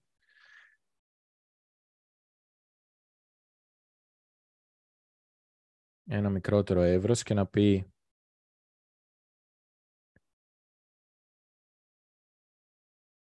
να πει ας πούμε ότι το, το, το τελευταίο διάστημα ε, έχουμε εγκλωβιστεί ανάμεσα στα 26.300 27.400.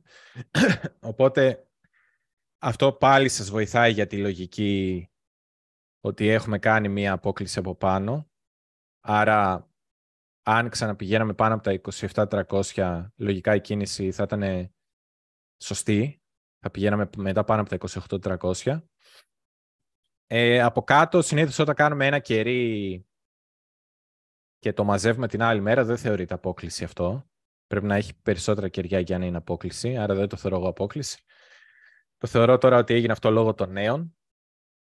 Ε, αλλά αυτή τη στιγμή κάποιος μπορεί ας πούμε, να σκεφτεί ότι είμαστε σε ένα εύρος και ξέρει που είναι το κάτω μέρος του εύρους, που είναι το πάνω μέρος του εύρους. Και λίγο ενδιαφέρον για να τα συνδέσουμε όλα αυτά έχει αν κατεβούμε λίγο χαμηλότερα, έτσι, ας πούμε να πηγαίνουμε στο τετράωρο. Ε, αυτό που σκεφτόμουν που είπα στην αρχή ότι ίσως η αδυναμία των crypto σχέση με τις παραδοσιακές είναι ότι κάποιοι ήξεραν για το, αυτό που έρχεται με την SEC, με, τα, με τη μήνυση προς την Binance ε, και στην ε, Coinbase. Ε, είναι διότι πριν ανακοινωθούν τα νέα είχαμε αυτό που το έδειχνε είναι ότι πριν ανακοινωθούν τα νέα είχαμε μια μεγάλη αδυναμία σχέση με τις παραδοσιακές και βλέπουμε ότι κάθε bounce ε, πουλήθηκε, ας πούμε. Κάθε bounce, όποιο, όποιο bounce και να είχαμε, όλα τα bounce πουλήθηκαν και εδώ. Και αφού πουλήθηκαν όλα τα bounce, κάθε αναπήδηση πουλήθηκε, κάθε αναπήδηση πουλήθηκε, κάθε αναπήδηση. Όταν τελικά έσκασαν τα νέα, εκεί που αν δεν είχαν προεξοφληθεί τα νέα, τι θα περιμέναμε; Θα περιμέναμε να ήταν απλά μία δυναμία της αγοράς γενικότερη, γιατί δεν υπάρχει ενδιαφέρον για τα κρύπτο γενικότερα. Και εκεί που θα μας έπιανε όλους στον ύπνο ότι «Α, μαν, ξέρεις τι, έγινε μήνυ στην Binance και στην ε, Coinbase», να φεύγαμε πολύ χαμηλότερα. Ε, δεν φύγαμε πολύ χαμηλότερα. Ε, και μάλιστα το, αν κάποιος πάει να δει πότε ανακοινώθηκε ε, η μήνυση προς την Coinbase, νομίζω ήταν σε αυτό το τετράωρο κερί.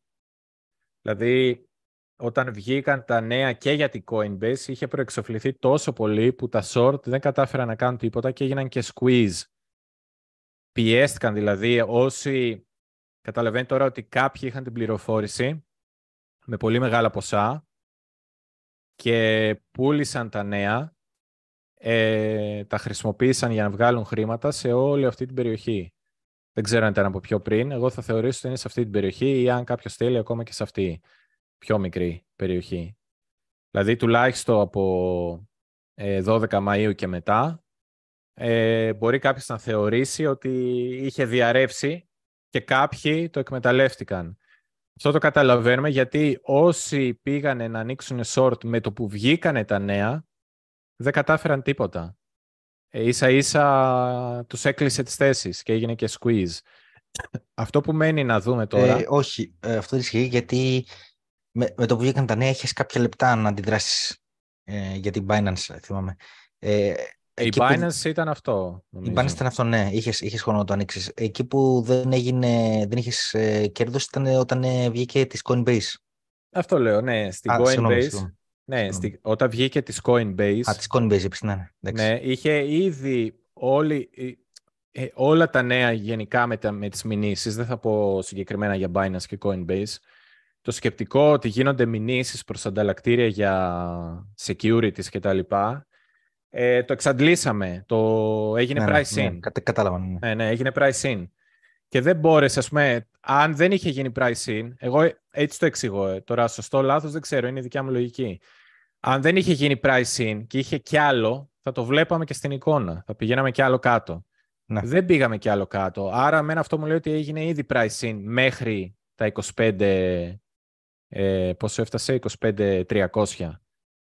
Ε, τώρα, άρα το μόνο που μένει να δούμε ε, είναι αν η, τελευταία κίνηση, αυτό το bounce εδώ, αυτά τα, τα τρία τετράωρα τα πράσινα, που μας πήγαν από τα 25.300 στα 27.400, αν είναι απλά short squeeze, δηλαδή οι τελευταίοι και καταϊδρωμένοι που άνοιξαν short χάσαν τα λεφτά τους, ε, ή είναι ε, σωστή η κίνηση. Ή είναι απλά ένα squeeze ή είναι σωστή κίνηση. Πώς θα το καταλάβουμε αυτό, γιατί θα πει κάποιος κάτι μας λες, Μπάρμπα. Ή πάνω ή κάτω. Πώς θα το καταλάβουμε αυτό. Είναι αρκετά απλό, συνδέεται με όλα αυτά που είπαμε πριν.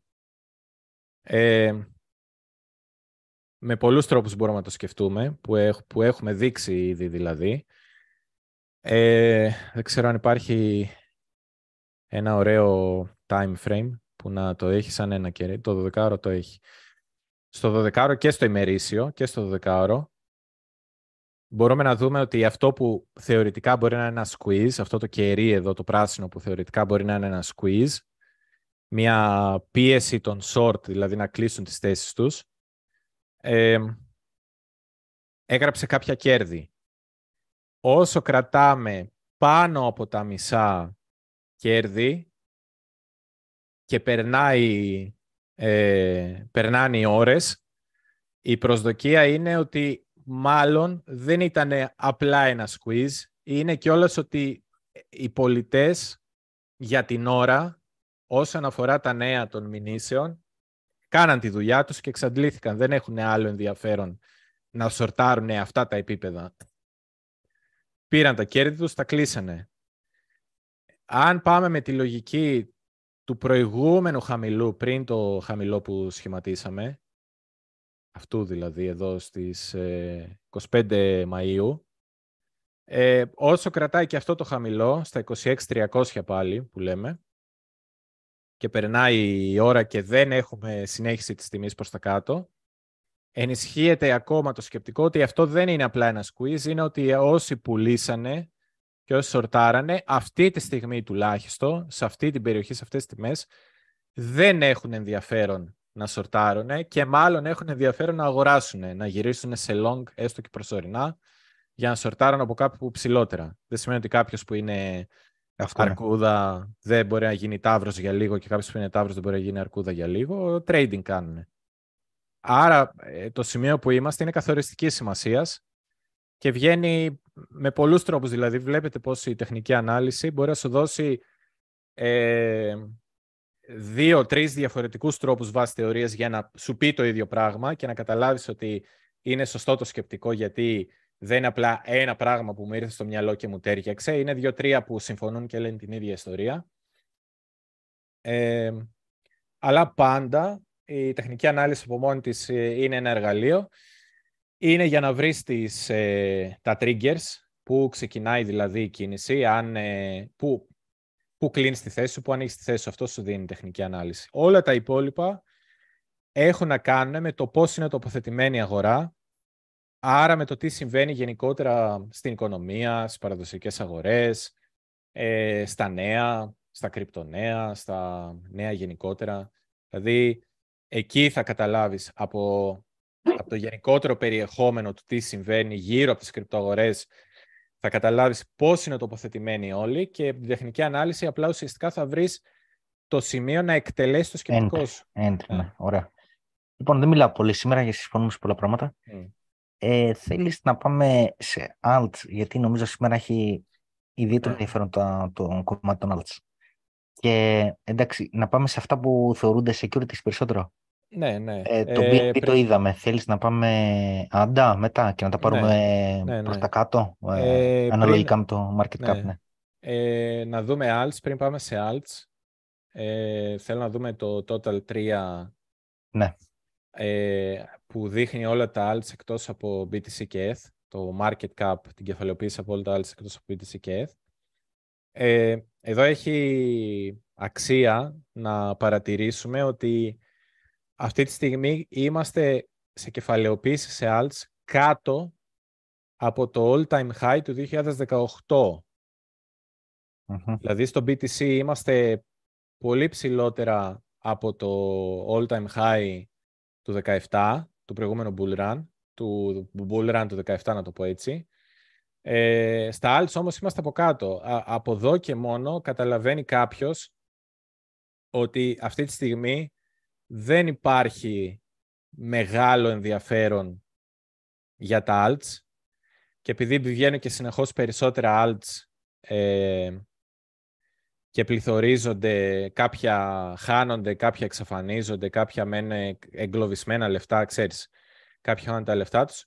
Ε, εδώ βλέπουμε ότι η αγορά αυτή τη στιγμή, αν λέγαμε γενικότερα αν είναι risk on ή risk off και το risk on και το risk off, αν έχει όρεξη για να πάρει ρίσκο δηλαδή, εγώ θα το προσδιορίσω ότι θα πω πούμε, ότι μεγαλύτερο ρίσκο θέλει να πάρει η αγορά πότε, όταν αρχίζει να αγοράζει και alts. Αυτή τη στιγμή η αγορά δεν θέλει να αγοράσει alts. Ενώ είχαμε αρχίσει να είμαστε πάνω από τα επίπεδα του... Μέχρι κάποια στιγμή ήμασταν πάνω από, το, από το all-time high του ε, 2018 και μπορούσε κάποιος να ισχυριστεί ότι έχει βρεθεί κάποιο είδους bottom Δηλαδή τι, ότι βλέπετε εδώ πήγαμε, ακουμπήσαμε στο all-time high του 18 sa στήριξη, το χάσαμε και το ανακτήσαμε. Άρα τι είχαμε, ένα deviation, μια απόκληση κάτω από τη στήριξη και έγινε reclaim, ανάκτηση. Άρα εδώ θα μπορούσε κάποιος να ισχυριστεί ότι ξέρεις τι, μπορεί να υπάρχει περιθώριο για risk on στα alts. Μπορεί να είναι ένα καλό entry. Τελικά δεν καταφέραμε να το κρατήσουμε. Και ε, αν ξαναγυρίσω στα κεριά, επειδή κάθε εβδομάδα λέμε ότι δεν είναι πολύ καλή περίοδος για alts, ε, βρήκα έναν τρόπο λίγο να το κάνουμε και οπτικό, να το οπτικοποιήσουμε. Ε, βλέπουμε ότι προσπαθήσαμε από τη στιγμή που χάσαμε τη στήριξη να, να την ανακτήσουμε, αλλά το μόνο που καταφέραμε είναι να κάνουμε bearish retest, να, να την ξαναγυρίσουμε σε αντίσταση. Και γι' αυτό αυτό το κερί είναι το εβδομαδιαίο αυτή τη στιγμή αρκετά μεγάλο το σώμα του. Ε, αυτό τώρα μέχρι να ε, κάποιος θα ισχυριστεί ότι μπορεί ίσως να γεμίζουμε ένα προηγούμενο κερί, OK. Okay. Αλλά αν κάποιος θέλει να έχει μια πολύ απλή λογική στο μυαλό του ε, ή θα κοιτούσε να κάνει αγορές σε άλλες κάπου πολύ χαμηλότερα, ενδεικτικά, εγώ δεν θα σκεφτόμουν να... Δεν θα σκεφτόμουν να alts μέχρι, αν ξεκινήσει μια διόρθωση, δεν θα σκεφτόμουν alts μέχρι να δω πάλι αυτό που σας λέω. Ποιο ήταν το, το bottom, ας πούμε, 26 Δεκεμβρίου. Ποιο είναι το προηγούμενο χαμηλό από το bottom. Αυτό τώρα να λειτουργήσει σαν στήριξη, το προηγούμενο. Ε, ε ή τουλάχιστον να γεμίσουμε αυτή τη σκιά. Εγώ αυτή τη σκιά θα την άφηνα να τη γεμίσουμε, ό,τι θέλει να κάνει εδώ. Δεν θα ψάχνα να μπω σε alts. Μεγάλο ρίσκο τα alts αυτή τη στιγμή για μένα. Ε, κοίτα, ναι. Ε, ναι. να σου πω τώρα κι εγώ, ε, καταρχήν επί της αρχής δεν είμαι ρίσκων ε, μεσοπρόθεσμα γενικά σε όλες mm. τι αγορές και τον κρύπτο και τον παραδοσιακό και τα λοιπά τα έχω ξαναεξηγήσει. Δηλαδή, μέχρι το τέλος του 23 περιμένω σημαντική πτώση. Και το λέω αυτό είναι καλή ε, ώρα να απαντήσω και στην ερώτηση του Black ε, που ρωτάει κατά τη γνώμη σου not financial advice. Αναμένεις πτώση του άντα γύρω στο, στα 25 cent μέσα στο 23. Αναμένω πτώση των πάντων. Και του bitcoin και του άντα και των πάντων και των παραδοσιακών αγορών. Άρα ναι, το, το άντα ας πούμε είχε low τα 24 ε, θα, θα μου κάνει έκπληξη να μην ξανατεσταριστεί. Mm. Ε, και δεν το λέω μόνο για το άντα, το λέω γενικά. Ε, άρα ναι, και συμφωνώ μαζί σου ότι για κάποιον που θέλει να κάνει μια επένδυση μακροπρόθεσμη για το bull run το 25, ναι, δεν θα, δεν θα έμπαινα τώρα. Παρ' όλα ναι. αυτά, επειδή έγινε καλό dump τις προηγούμενες μέρες στα alts, ε, για ένα γρήγορο bounce θα μ' άρεσε σε κάποιο σημείο. Δεν λέω ότι τώρα είναι το timing, δεν το έχω, δεν το έχω κάνει, γιατί περιμένω να δω πότε θα είναι το καλό timing. Για ένα γρήγορο bounce. Τώρα θέλει κάποιος ε, στα features, ε, με leverage, θέλει spot χωρίς leverage κτλ. Είναι δικό του θέμα. Δεν, ο καθένας έχει το δικό του στυλ. Αλλά για ένα γρήγορο bounce ε, θα μου άρεσαν ε, ναι. κάποια. Αυτό θα πήγαινε μαζί με το σενάριο του BTC που είπαμε. Ναι. Δηλαδή να φανεί κάποιο είδους δύναμη εδώ στο BTC. Ναι, και γιατί όμως υπάρχει ένα επιπλέον επιχείρημα περισσότερο του BTC, γιατί ε, νομίζω είναι αρκετά υπερπουλημένο και υπερσορταρισμένα τώρα και ένα short squeeze ας πούμε σε αυτά θα ήταν πιο εύκολο από ότι ένα short squeeze στο bitcoin, να το πω αντίστοιχα, ναι. ε, μάλλον διαφορετικά. Αν ένα short squeeze στο bitcoin σου δώσει 5%, σε αυτά θα μπορούσε να σου έδινε 15%. Ε, ναι. Ε, ναι, δε... ξαναλέω, ναι. χωρίς να ανοίγεις πολύ και τα λοιπά, καταλαβαίνεις μια λογική για το ναι, γρήγορο ναι, bounce μόνο. Ναι, ναι. Ε, ναι, δεν διαφωνώ σε αυτό. Ε, μη σου πω, μου φαίνεται ε, και πιο λογικό. Δηλαδή, και το BTC αν είναι να κάνει μια κίνηση προς τα πάνω, νομίζω ότι ε, εγώ, για μένα το σενάριο, ας πούμε, να, να κλείσουμε εβδομάδες πάνω από τα 32 δεν υπάρχει αυτή τη στιγμή. Είπα ότι μέσα στο 23 ε, εγώ πιστεύω ότι θα τα δούμε μέσα στο 23 τα 32, αλλά θα είναι σε φάση ράλι, ρε παιδί μου.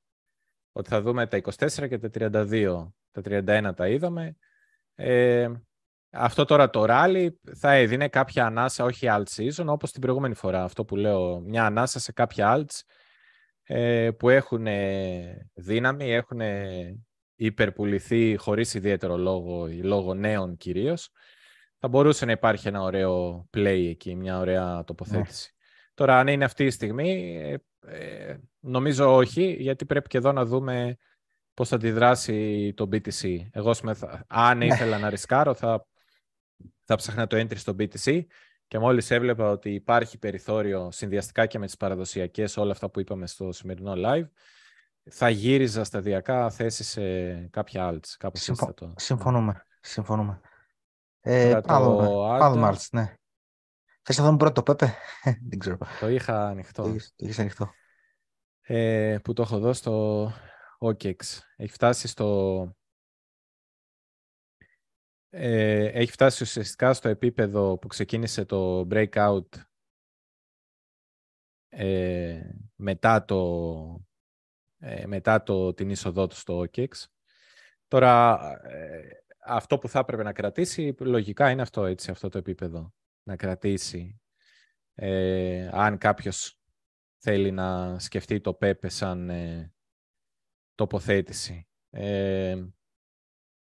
Ε, εντάξει, τώρα αυτά είναι και πολλοί έχουν να κάνουν αν είναι περίοδος για meme coins ή όχι. Ε, αν ξεκινήσει και ένα ραλάκι, δεν πιστεύω ότι θα τρέξουν πρώτα τα meme coins. Ε, θα τρέ... Ε, ίσως να τρέξουν κάποια στιγμή, αλλά Νομίζω επειδή έτρεξαν πάρα πολύ, έχουν δώσει λίγο το... Έχουν πάμε, πάμε να δούμε τα άλλα. Πάμε να δούμε άντα. Ε, άντα, USD.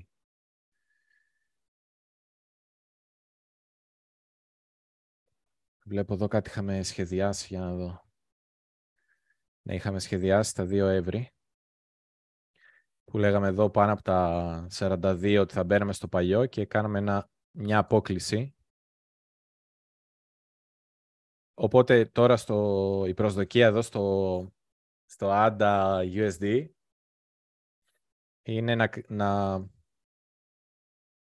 να, πάμε στη, στη, ναι, να πάμε στη κάτω μεριά του ευρώ, στα 30 cents. Ε, 31, ναι. θα, έβλε... Ε, θα μπορούσε κάποιος να πει ότι το προηγούμενο χαμηλό είναι στα 30.326 αλλά εγώ βλέπω ότι εδώ σαν το κάνουμε αντίσταση αυτό, οπότε θα ήθελα πιο καθαρές εικόνες. Ε, αυτό που είναι το πιο σημαντικό να κρατήσει είναι το επίπεδο πριν την πτώση, που το κάναμε και retest και ορίζει, οριοθετεί και ένα εύρος. Άρα η, η καλύτερη, η, η, αγορά με το μικρότερο ρίσκο θα ήταν κάπου προς τα 30 cents. Ε, Καμιά φορά ε. βέβαια εδώ η τύχη, η, η ξέρεις πώς πάει. Είσαι πάρα πολύ κοντά και λες θα περιμένω λίγο ακόμα και τελικά δεν εκτελείται ποτέ, αλλά Εντάξει, λέμε ναι. τώρα που είναι το καλύτερο risk reward στο ναι. κάτω μέρος του εύρους.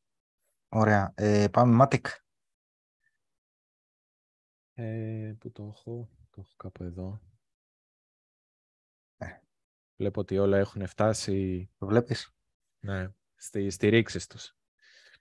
Ε, και το Matic εδώ έχει φτάσει στο επίπεδο που, που ξεκίνησε η τελευταία κίνηση. Αν είναι κάπου να αντιδράσει, θα πρέπει να αντιδράσει εδώ. Αυτό το επίπεδο βλέπουμε ότι ε, από τα τελευταία τοπικά χαμηλά που είχε βάλει είναι ας πούμε το τελευταίο σημείο. Οπότε εγώ πιστεύω ότι αν σπάσει αυτό λογικά θα φάμε και τα τοπικά χαμηλά του, σε, του, Σεπτεμβρίου, του τέλους Σεπτεμβρίου του 2022. Σεπτεμβρίου 2022 έβαλε κάποια χαμηλά προς τα 70 cents. Ε, αν δεν μας κρατήσουν τα 76 cents, νομίζω ότι θα πρέπει να φάμε και εκείνα τα χαμηλά, οπότε είναι σημαντικό τώρα για το Matic να κρατήσει αυτές τις τιμές. Αν φάμε και, αν, άρα αν φάμε και τα 70 cents, ε, μετά κάποιος θα έπρεπε να σκεφτεί ε, ίσως κάπου ανάμεσα, θα έλεγα εγώ, ανάμεσα στα 66 με 57 cents. 58 cents με 66 cents. Ωραία. Αλλά θα σπάγε και η δομή πολύ, είναι η αλήθεια. Οπα. Κάτι έριξα.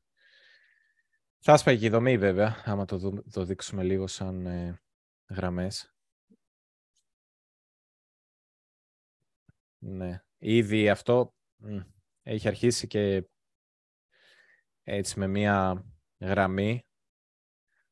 Βλέπεις ότι έχει αρχίσει να σπάει η όποια νοδική δομή είχε. Οπότε είναι, είναι αρκετά προβληματικό. Εγώ θα έλεγα ότι καλό θα ήταν να κρατήσει αυτή η περιοχή, αλλιώς μετά θα ψαχνόμαστε. Ωραία. Ε, πάμε άβαξ.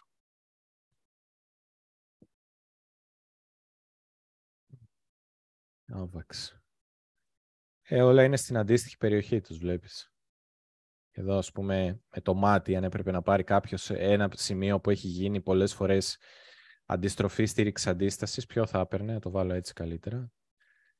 Θα έπαιρνε χοντρικά αυτό. Ναι, έχει και ένα ωραίο σημείο όμως παρακάτω εκεί γύρω στο 12. Ένα σημείο εκεί, 11 κάτι 12, ναι, εκεί που έχει γίνει. Εκεί. Ναι.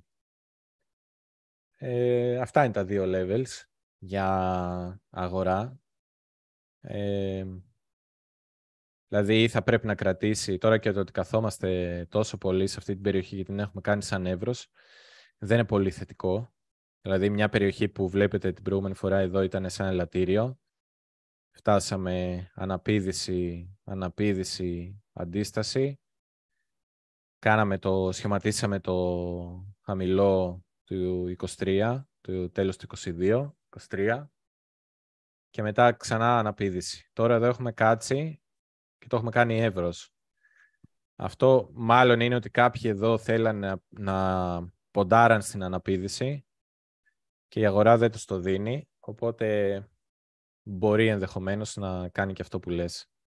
Δηλαδή, ίσως το πιο safe είναι να περιμένεις προς τα 12 ή να το περιμένεις ε, να εξελιχθεί, να μην κάνεις τίποτα, ε, να κάνει ό,τι είναι να κάνει και είτε να αγοράσεις, αν, αν βγει από αυτό το εύρος, να αγοράσεις κοντά στα 15 για πιο ψηλά, λογικά από τα 15 μέχρι τα 17-18 ε, είτε να τα αφήσεις να κάνει ό,τι κάνει προς τα κάτω και να αγοράσεις όταν θα κάνει reclaim, ανάκτηση τα 13, 14, 13,6, 14 δολάρια.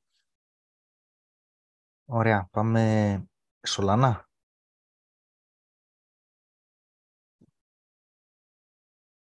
Σολάνα.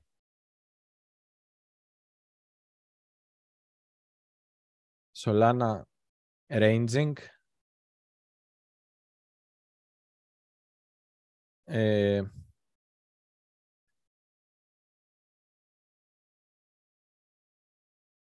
εδώ τώρα ε, το πρόβλημα έχουμε ξαναπεί είναι ότι δεν ανάκτησε ποτέ τα επίπεδα από τα οποία ξεκίνησε η πτώση. Ε, αυτή τη στιγμή απλά κάνει ένα consolidation. Έχει αρκετά ξεκάθαρο, ένα αρκετά καθαρό range εύρος εδώ μέσα. Ε, και δείτε κιόλας πήγε ουσιαστικά εκεί που είχαν βρεθεί οι παλιά αγοραστές και κάθεται εδώ μέσα.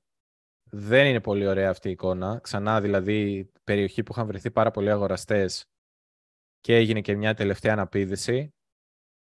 Ε, τώρα έχουμε φτάσει και προσπαθούμε, γιατί ήρθαμε εδώ, γιατί θεωρήσαμε ότι εδώ θα, θα αποφασίσει η αγορά αν μπορούν να βρεθούν αγοραστές. Το διαπραγματεύεται αυτή τη στιγμή. Εδώ θα μπορούσε κάποιος να πει ότι ξέρεις τι, ε, ή παίζω το εύρος, ε, ε, μετά είναι στη στρατηγική του καθενός. Το εύρος, να παίξω το εύρος, τι σημαίνει. Ε, το ρίσκο μου είναι αρκετά καθαρό. Είναι τα χαμηλά που μπήκαν στα 16 δολάρια. Οι αγορές μου είναι στα 18. Ε, οι πωλήσεις μου είναι προς τα 25-26 ε, δολάρια. Βλέπουμε κιόλας και το μέσο του εύρος εδώ έχει παίξει πολύ καθαρά, άρα είναι ωραίο να το θεωρήσει κάποιος ένα εύρος. Και ε, εδώ κάποιος που θέλει να κάνει trade στο εύρος μπορεί να το θεωρήσει έτσι. Κάποιος που δεν θέλει να ασχοληθεί καθόλου, ε, αυτό που θα σκεφτόταν είναι να περιμένει, όπως είπαμε και πριν, να περιμένει ή να σπάσει και να ψάξει για αγορές ε, προς τα 13, που είναι το τελευταίο σημείο πριν το bottom. Λογικά δεν πας αν, σπάσει, αν σπάσουν τα, τα 12-70-13, ε, δεν υπάρχει πολύ λογική να πας και να σταματήσεις στα ίδια χαμηλά. Ε, το πολύ πολύ ένα bounce να γίνει εκεί πέρα, αλλά η λογική ότι αγοράζω για κάποιο είδους ε, δεύτερο bottom, ας πούμε, ε, θα ήταν να μην επισκεφτείς ξανά το παλιό bottom. Άρα θα ήταν η προηγούμενη περιοχή που σταμάτησε η πτώση θα ήταν κοντά στα 13.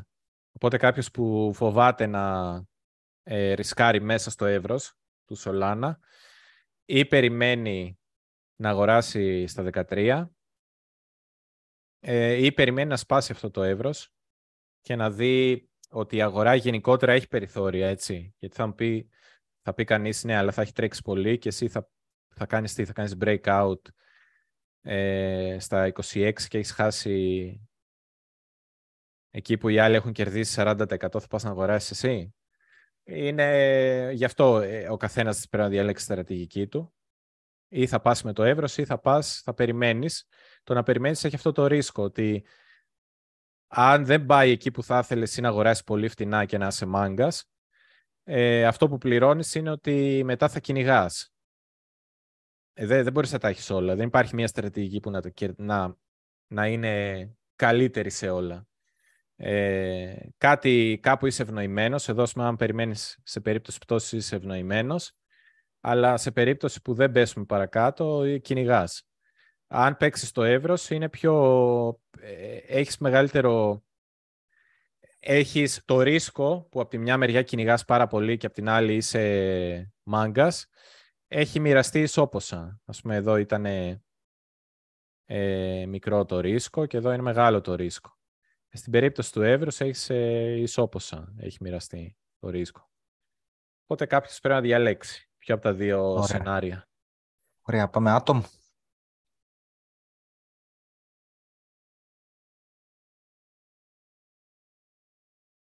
Για να το δούμε. Από καθαρή ματιά. Το πρώτο γράμμα όταν ε, κοιτάω ένα διάγραμμα είναι να βρω που υπάρχει, που υπάρχει πολύ αντιστροφή τάσης. Ε, μετά, άμα μπει μία γραμμή, αρχίζεις λίγο πιο εύκολα να καταλαβαίνεις και το εύρος, αν υπάρχει κάποιο εύρος.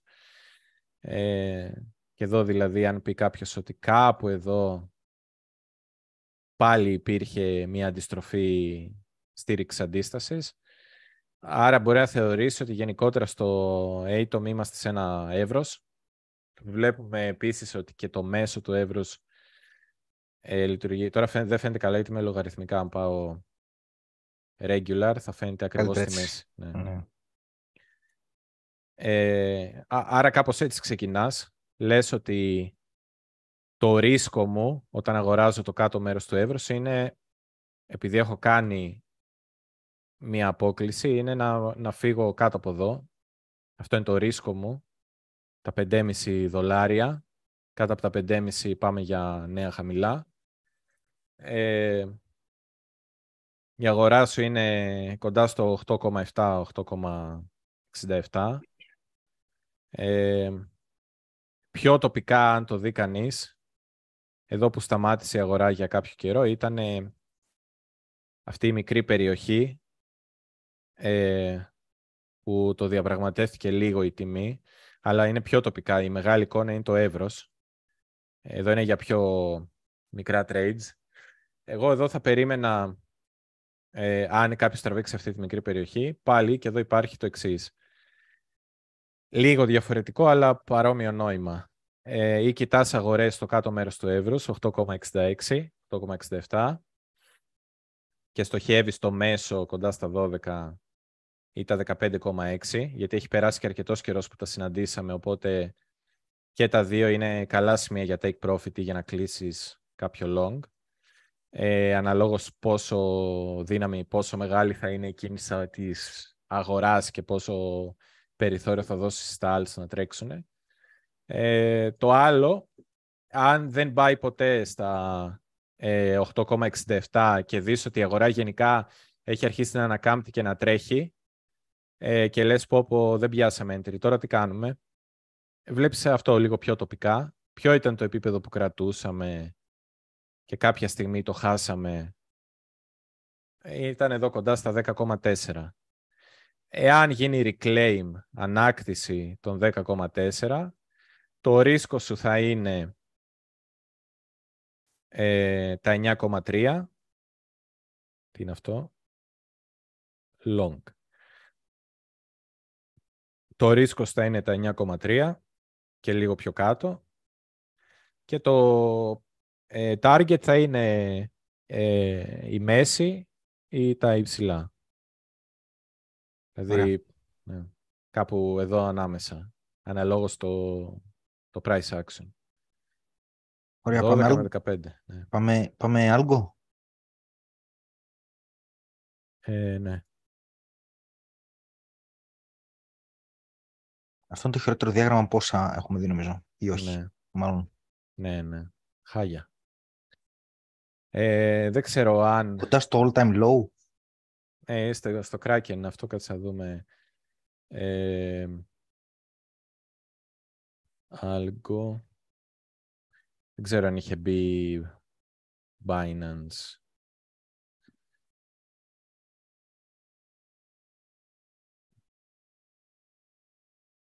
Ε, εντάξει. Θες από το listing της Binance. Εγώ, τι να σου πω τώρα, δε... μπορεί κάποιος να παρακολουθεί πάρα πολύ το project και να με ακούσει και να λέει δεν ξέρεις τι λες. Ε, το Algo θα τρέξει, είναι καλό project. Εγώ όταν βλέπω αυτό το διάγραμμα δεν θέλω να ασχοληθώ καν. Το listing δεν πήγαμε ποτέ ξανά πιο πάνω από το listing. Έγινε ολόκληρο bull run. Αυτή τη στιγμή είμαστε 96% κάτω ακόμα, ενώ οι αγορές έχουν ανακάμψει. Είμαστε σε new low, στο bear, τουλάχιστον σε αυτό το bear market. Δηλαδή, αν θεωρήσουμε το bull run, το bear market ξεκίνησε από εδώ και πέρα, από τον Νοέμβριο και μετά, ενώ όλα τα άλλα alts έχουν κάπου αλλού ένα bottom, ένα χαμηλό και διαπραγματεύονται μια τιμή πάνω από το παλιό ναι. πάτο, το παλιό bottom, εδώ κάνει καινούριο bottom. Ε, δεν είναι ένα... Εγώ δεν θα αγόραζα καθόλου ποτέ άλγκο. Τελείωσε. Ε, αν κάποιος το πιστεύει πάρα πολύ και θέλει να πει ότι ξέρεις εγώ, επειδή εδώ είμαστε στα πάρα πολύ χαμηλά του, εγώ ακόμα και έτσι δεν εμπιστεύομαι αυτά τα χαμηλά.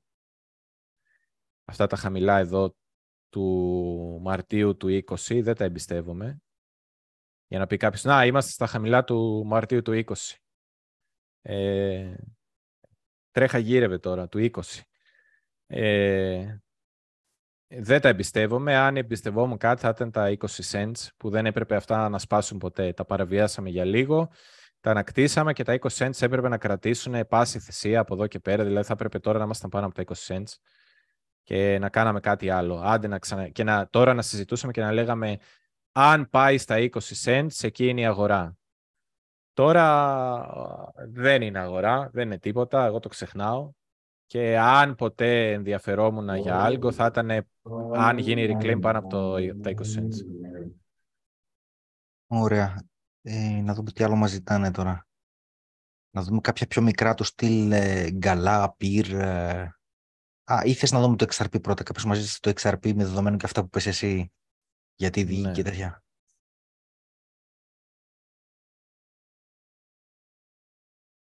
Ε...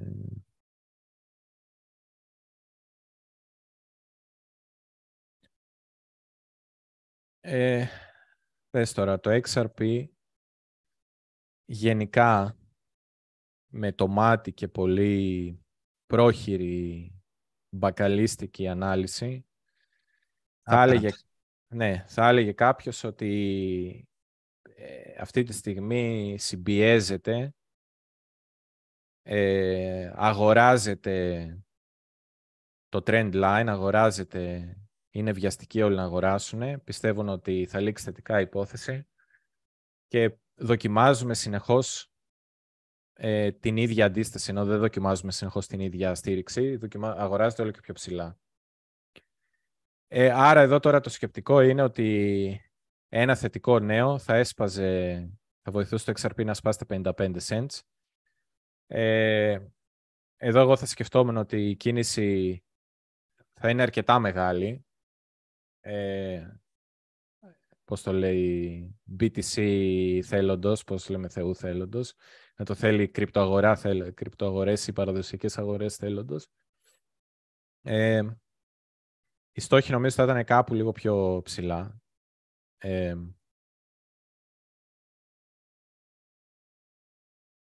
θα μπορούσε κάποιος να πει ότι και εδώ έχει κάποια order blocks.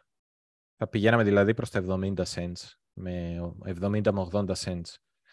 Ε, βέβαια, όσο περνάει ο καιρός και αυτό δεν ε, υλοποιείται, ε, σημαίνει ότι, τι σημαίνει, ότι εδώ σε αυτή την περιοχή όλο περισσότεροι σκέφτονται ότι άμα αν δες, αυτό κάποια στιγμή θα σπάσει. Όλο περισσότεροι τοποθετούνται για πάνω και αγοράζουν όλο και πιο ψηλά. Τι σημαίνει αγοράζουν όλο και πιο ψηλά; Είναι πιο βιαστικοί, και είναι πιο εύκολο αν γίνει μια πτώση, αν έρθει μια πτώση, να τους κλείσει. Να τους κλείσει, να τους κάνει πολιτές. Να πιέσουν τιμή λίγο πιο κάτω, να κλείσει τους επόμενους, να πιέσει τιμή πιο κάτω, να κλείσει τους επόμενους, να πιέσει τιμή πιο κάτω, να κλείσει τους επόμενους και τους πρώτους και να γίνει ένα μεγάλο dump. Οπότε τέτοιου είδους ε, τριγωνάκια, ενώ λένε μια ιστορία ότι όλοι είναι βιαστικοί να αγοράσουν και πιέζεται η αντίσταση, ε, πρέπει να συμβεί αυτό σχετικά γρήγορα. Αν δεν συμβεί γρήγορα, το ότι δίνει τόσο πολύ χρόνο σε όλους να το πάρουν μυρωδιά και να τοποθετηθούν, καταλαβαίνετε ότι αν ξέρεις πώς είναι τοποθετημένη η αγορά, αυτό δεν λέγαμε πριν, ναι. να καταλάβεις ναι. πώς είναι τοποθετημένη η αγορά. Αν όλη η αγορά είναι τοποθετημένη σε όλο και πιο ψηλή τιμή για long, ε, μάλλον η μεγαλύτερη, είπαμε, οι αγορές είναι εργαλεία μεταφοράς κεφαλαίων η πιο αποτελεσματική μεταφορά κεφαλαίων από, το, από τους μεν στους δε είναι προς τα κάτω. Ωραία. Άρα αυτό θα πρέπει να εξελιχθεί γρήγορα. Ωραία, πάμε να δούμε καλά. Τώρα, τώρα πάμε στα πιο μικρά, έτσι, στα πιο... Ε, τα λέω επειδή μας τα ζητάνε αυτά. Mm. Οπ, οπ. Ε, δεύτερο, δεύτερο άλγκο βλέπω, τι βλέπω. Ε, ναι. Γιατί είχε hype αυτό, δεν μπορώ να καταλάβω. Είχε κάτι... Ε, με- φ- ναι, κάτι μετα... ε, όχι παιχνίδια, παιχνίδια ήταν, ναι. Play to Ναι. earn, ναι. Πλατφόρμα. Κατάλαβα. Πυραμίδα. Όλα τα games Νομίζω- ήταν ε, πυραμιδικά.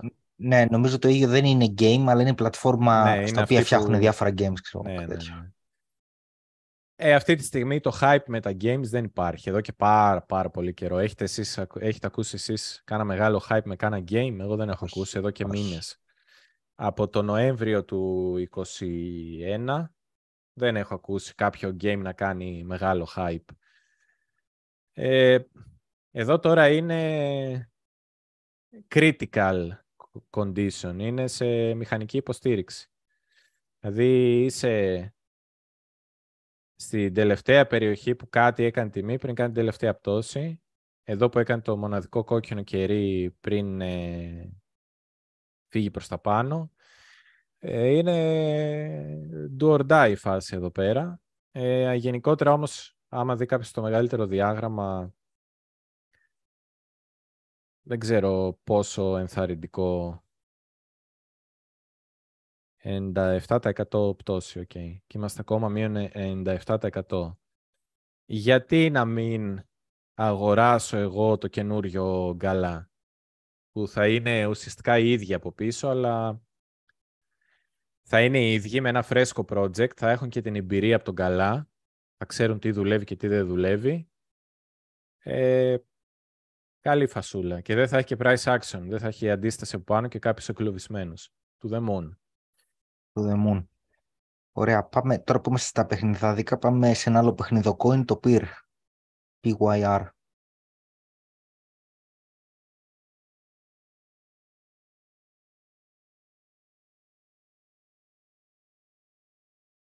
Μάλιστα. Ε, δεν ξέρω αν μπήκε πρώτα Binance. Κάτσε να δούμε έτσι από περιέργεια. Λογικά αλλού μπήκε.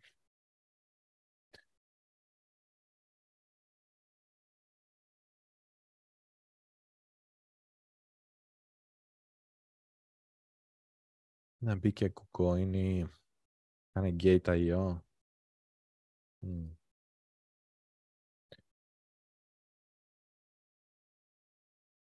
Ε,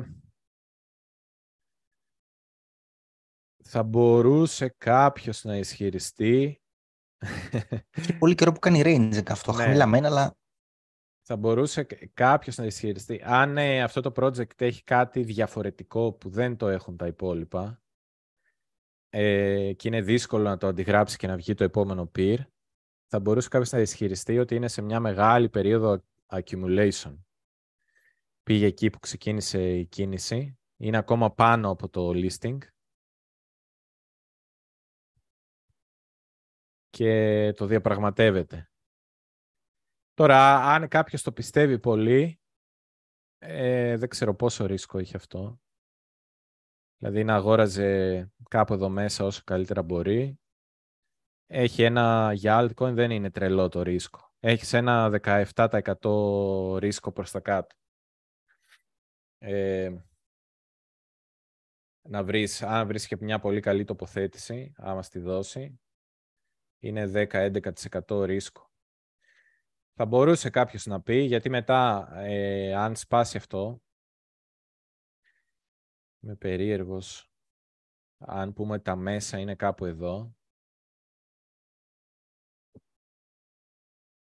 ε, επειδή αν έβαζα το εύρος με, τη- με αυτές τις κορυφές, μετά έχει πολλές προεξέχουνε και δεν γίνεται να έχεις πολλά, dive- ε, πολλές αποκλήσεις πάνω από το εύρος, άρα καμιά φορά όταν δεν είναι πολύ καθαρή η εικόνα, κοιτάζω να βρω το μέσο για να καταλάβω που είναι το, το πάνω μέρος του εύρους. Ναι. Ε, οπότε το ρίσκο θα μπορούσε να πει κάποιος ότι είναι ένα 10 με 15%. Ε, αν θεωρήσουμε ότι είναι ένα καλό project το οποίο έχει μέλλον, έτσι, και ότι αυτό που κάνει είναι accumulation, συσσόρευση για το επόμενο bull run. Ε, και μετά κοιτάς το μέσο του εύρους, είναι 32% upside, το πάνω μέρος του εύρους είναι 70% upside. Λογικά, επειδή το πάνω μέρος δεν το έχουμε δοκιμάσει πολύ, θα ήταν καλή πώληση. Ε, αν κάποιος το παίρνει πάρα πολύ long term ή τέλος πάντων, ε, κάποια στιγμή αυτό ανέσπαζε το εύρος, πιστεύω ότι θα κάναμε μία ίση κίνηση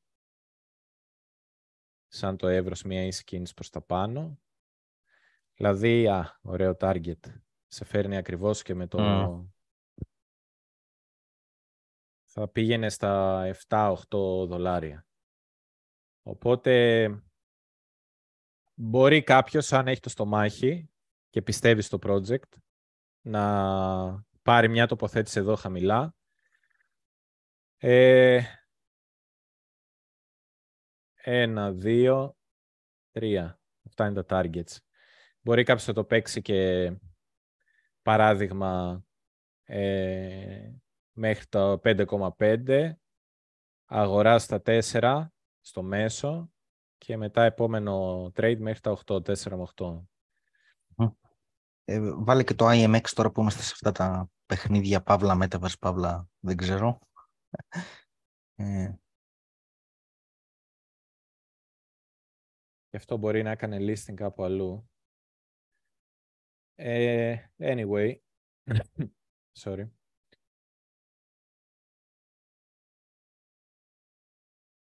Είναι στην περιοχή που σταμάτησε λίγο πριν ε, ξεκινήσει ε, το δεύτερο leg up. Αν το δούμε στο, στην εβδομάδα δεν είναι πολύ άσχημη εικόνα. Πρέπει να κρατήσει πρέπει να κρατήσει στη βδομάδα τα 70 cents.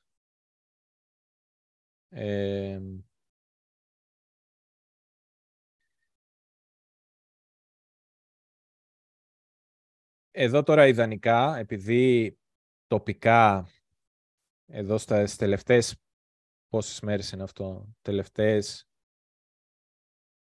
τελευταίο ένα μήνα έχει κάνει ranging μεταξύ 71 cents και 80 cents και έχει σπάσει αυτό προς τα κάτω. Ε, το πιο safe είναι κάποιος να πάρει το reclaim. Δηλαδή να περιμένει άμα αυτή περίπου είναι εδώ η στήριξη να περιμένει να δει ακόμα καλύτερα, επειδή είμαι στο ημερήσιο, βλέπετε εδώ το τελευταίο πράσινο κερί πριν την τελευταία πτώση, να περιμένει ας πούμε, να πάρει ένα entry κάπου στα 73 cents, το ρίσκο να είναι ε, αναλόγως που θες να το κλείσεις. Ε, μετά, ε, μετά, αν πάρεις αυτό το entry, ίσως το ρίσκο σου είναι και αυτά τα χαμηλά. Εδώ πάλι στα 7,1, 0,71-0,72 δολάρια. Ε, οπότε το ρίσκο σου μπορεί να είναι και αρκετά καλό, αν θες να το έχεις πολύ σφιχτό. Να είναι ένα 2-3%.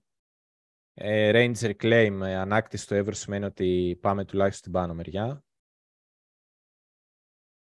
Ε, οπότε γύρω στα 80 cents και αν ε, ευνοήσει η αγορά επειδή έχει πάει λίγο πάνω από το ευρώ στη δεύτερη φορά δεν θα είναι ψεύτικη κίνηση.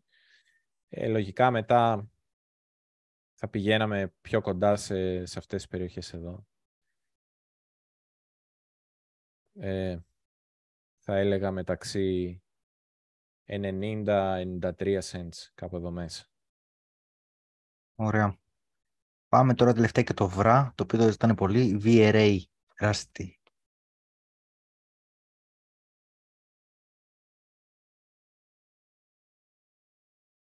Πάρα το πηγικό είναι.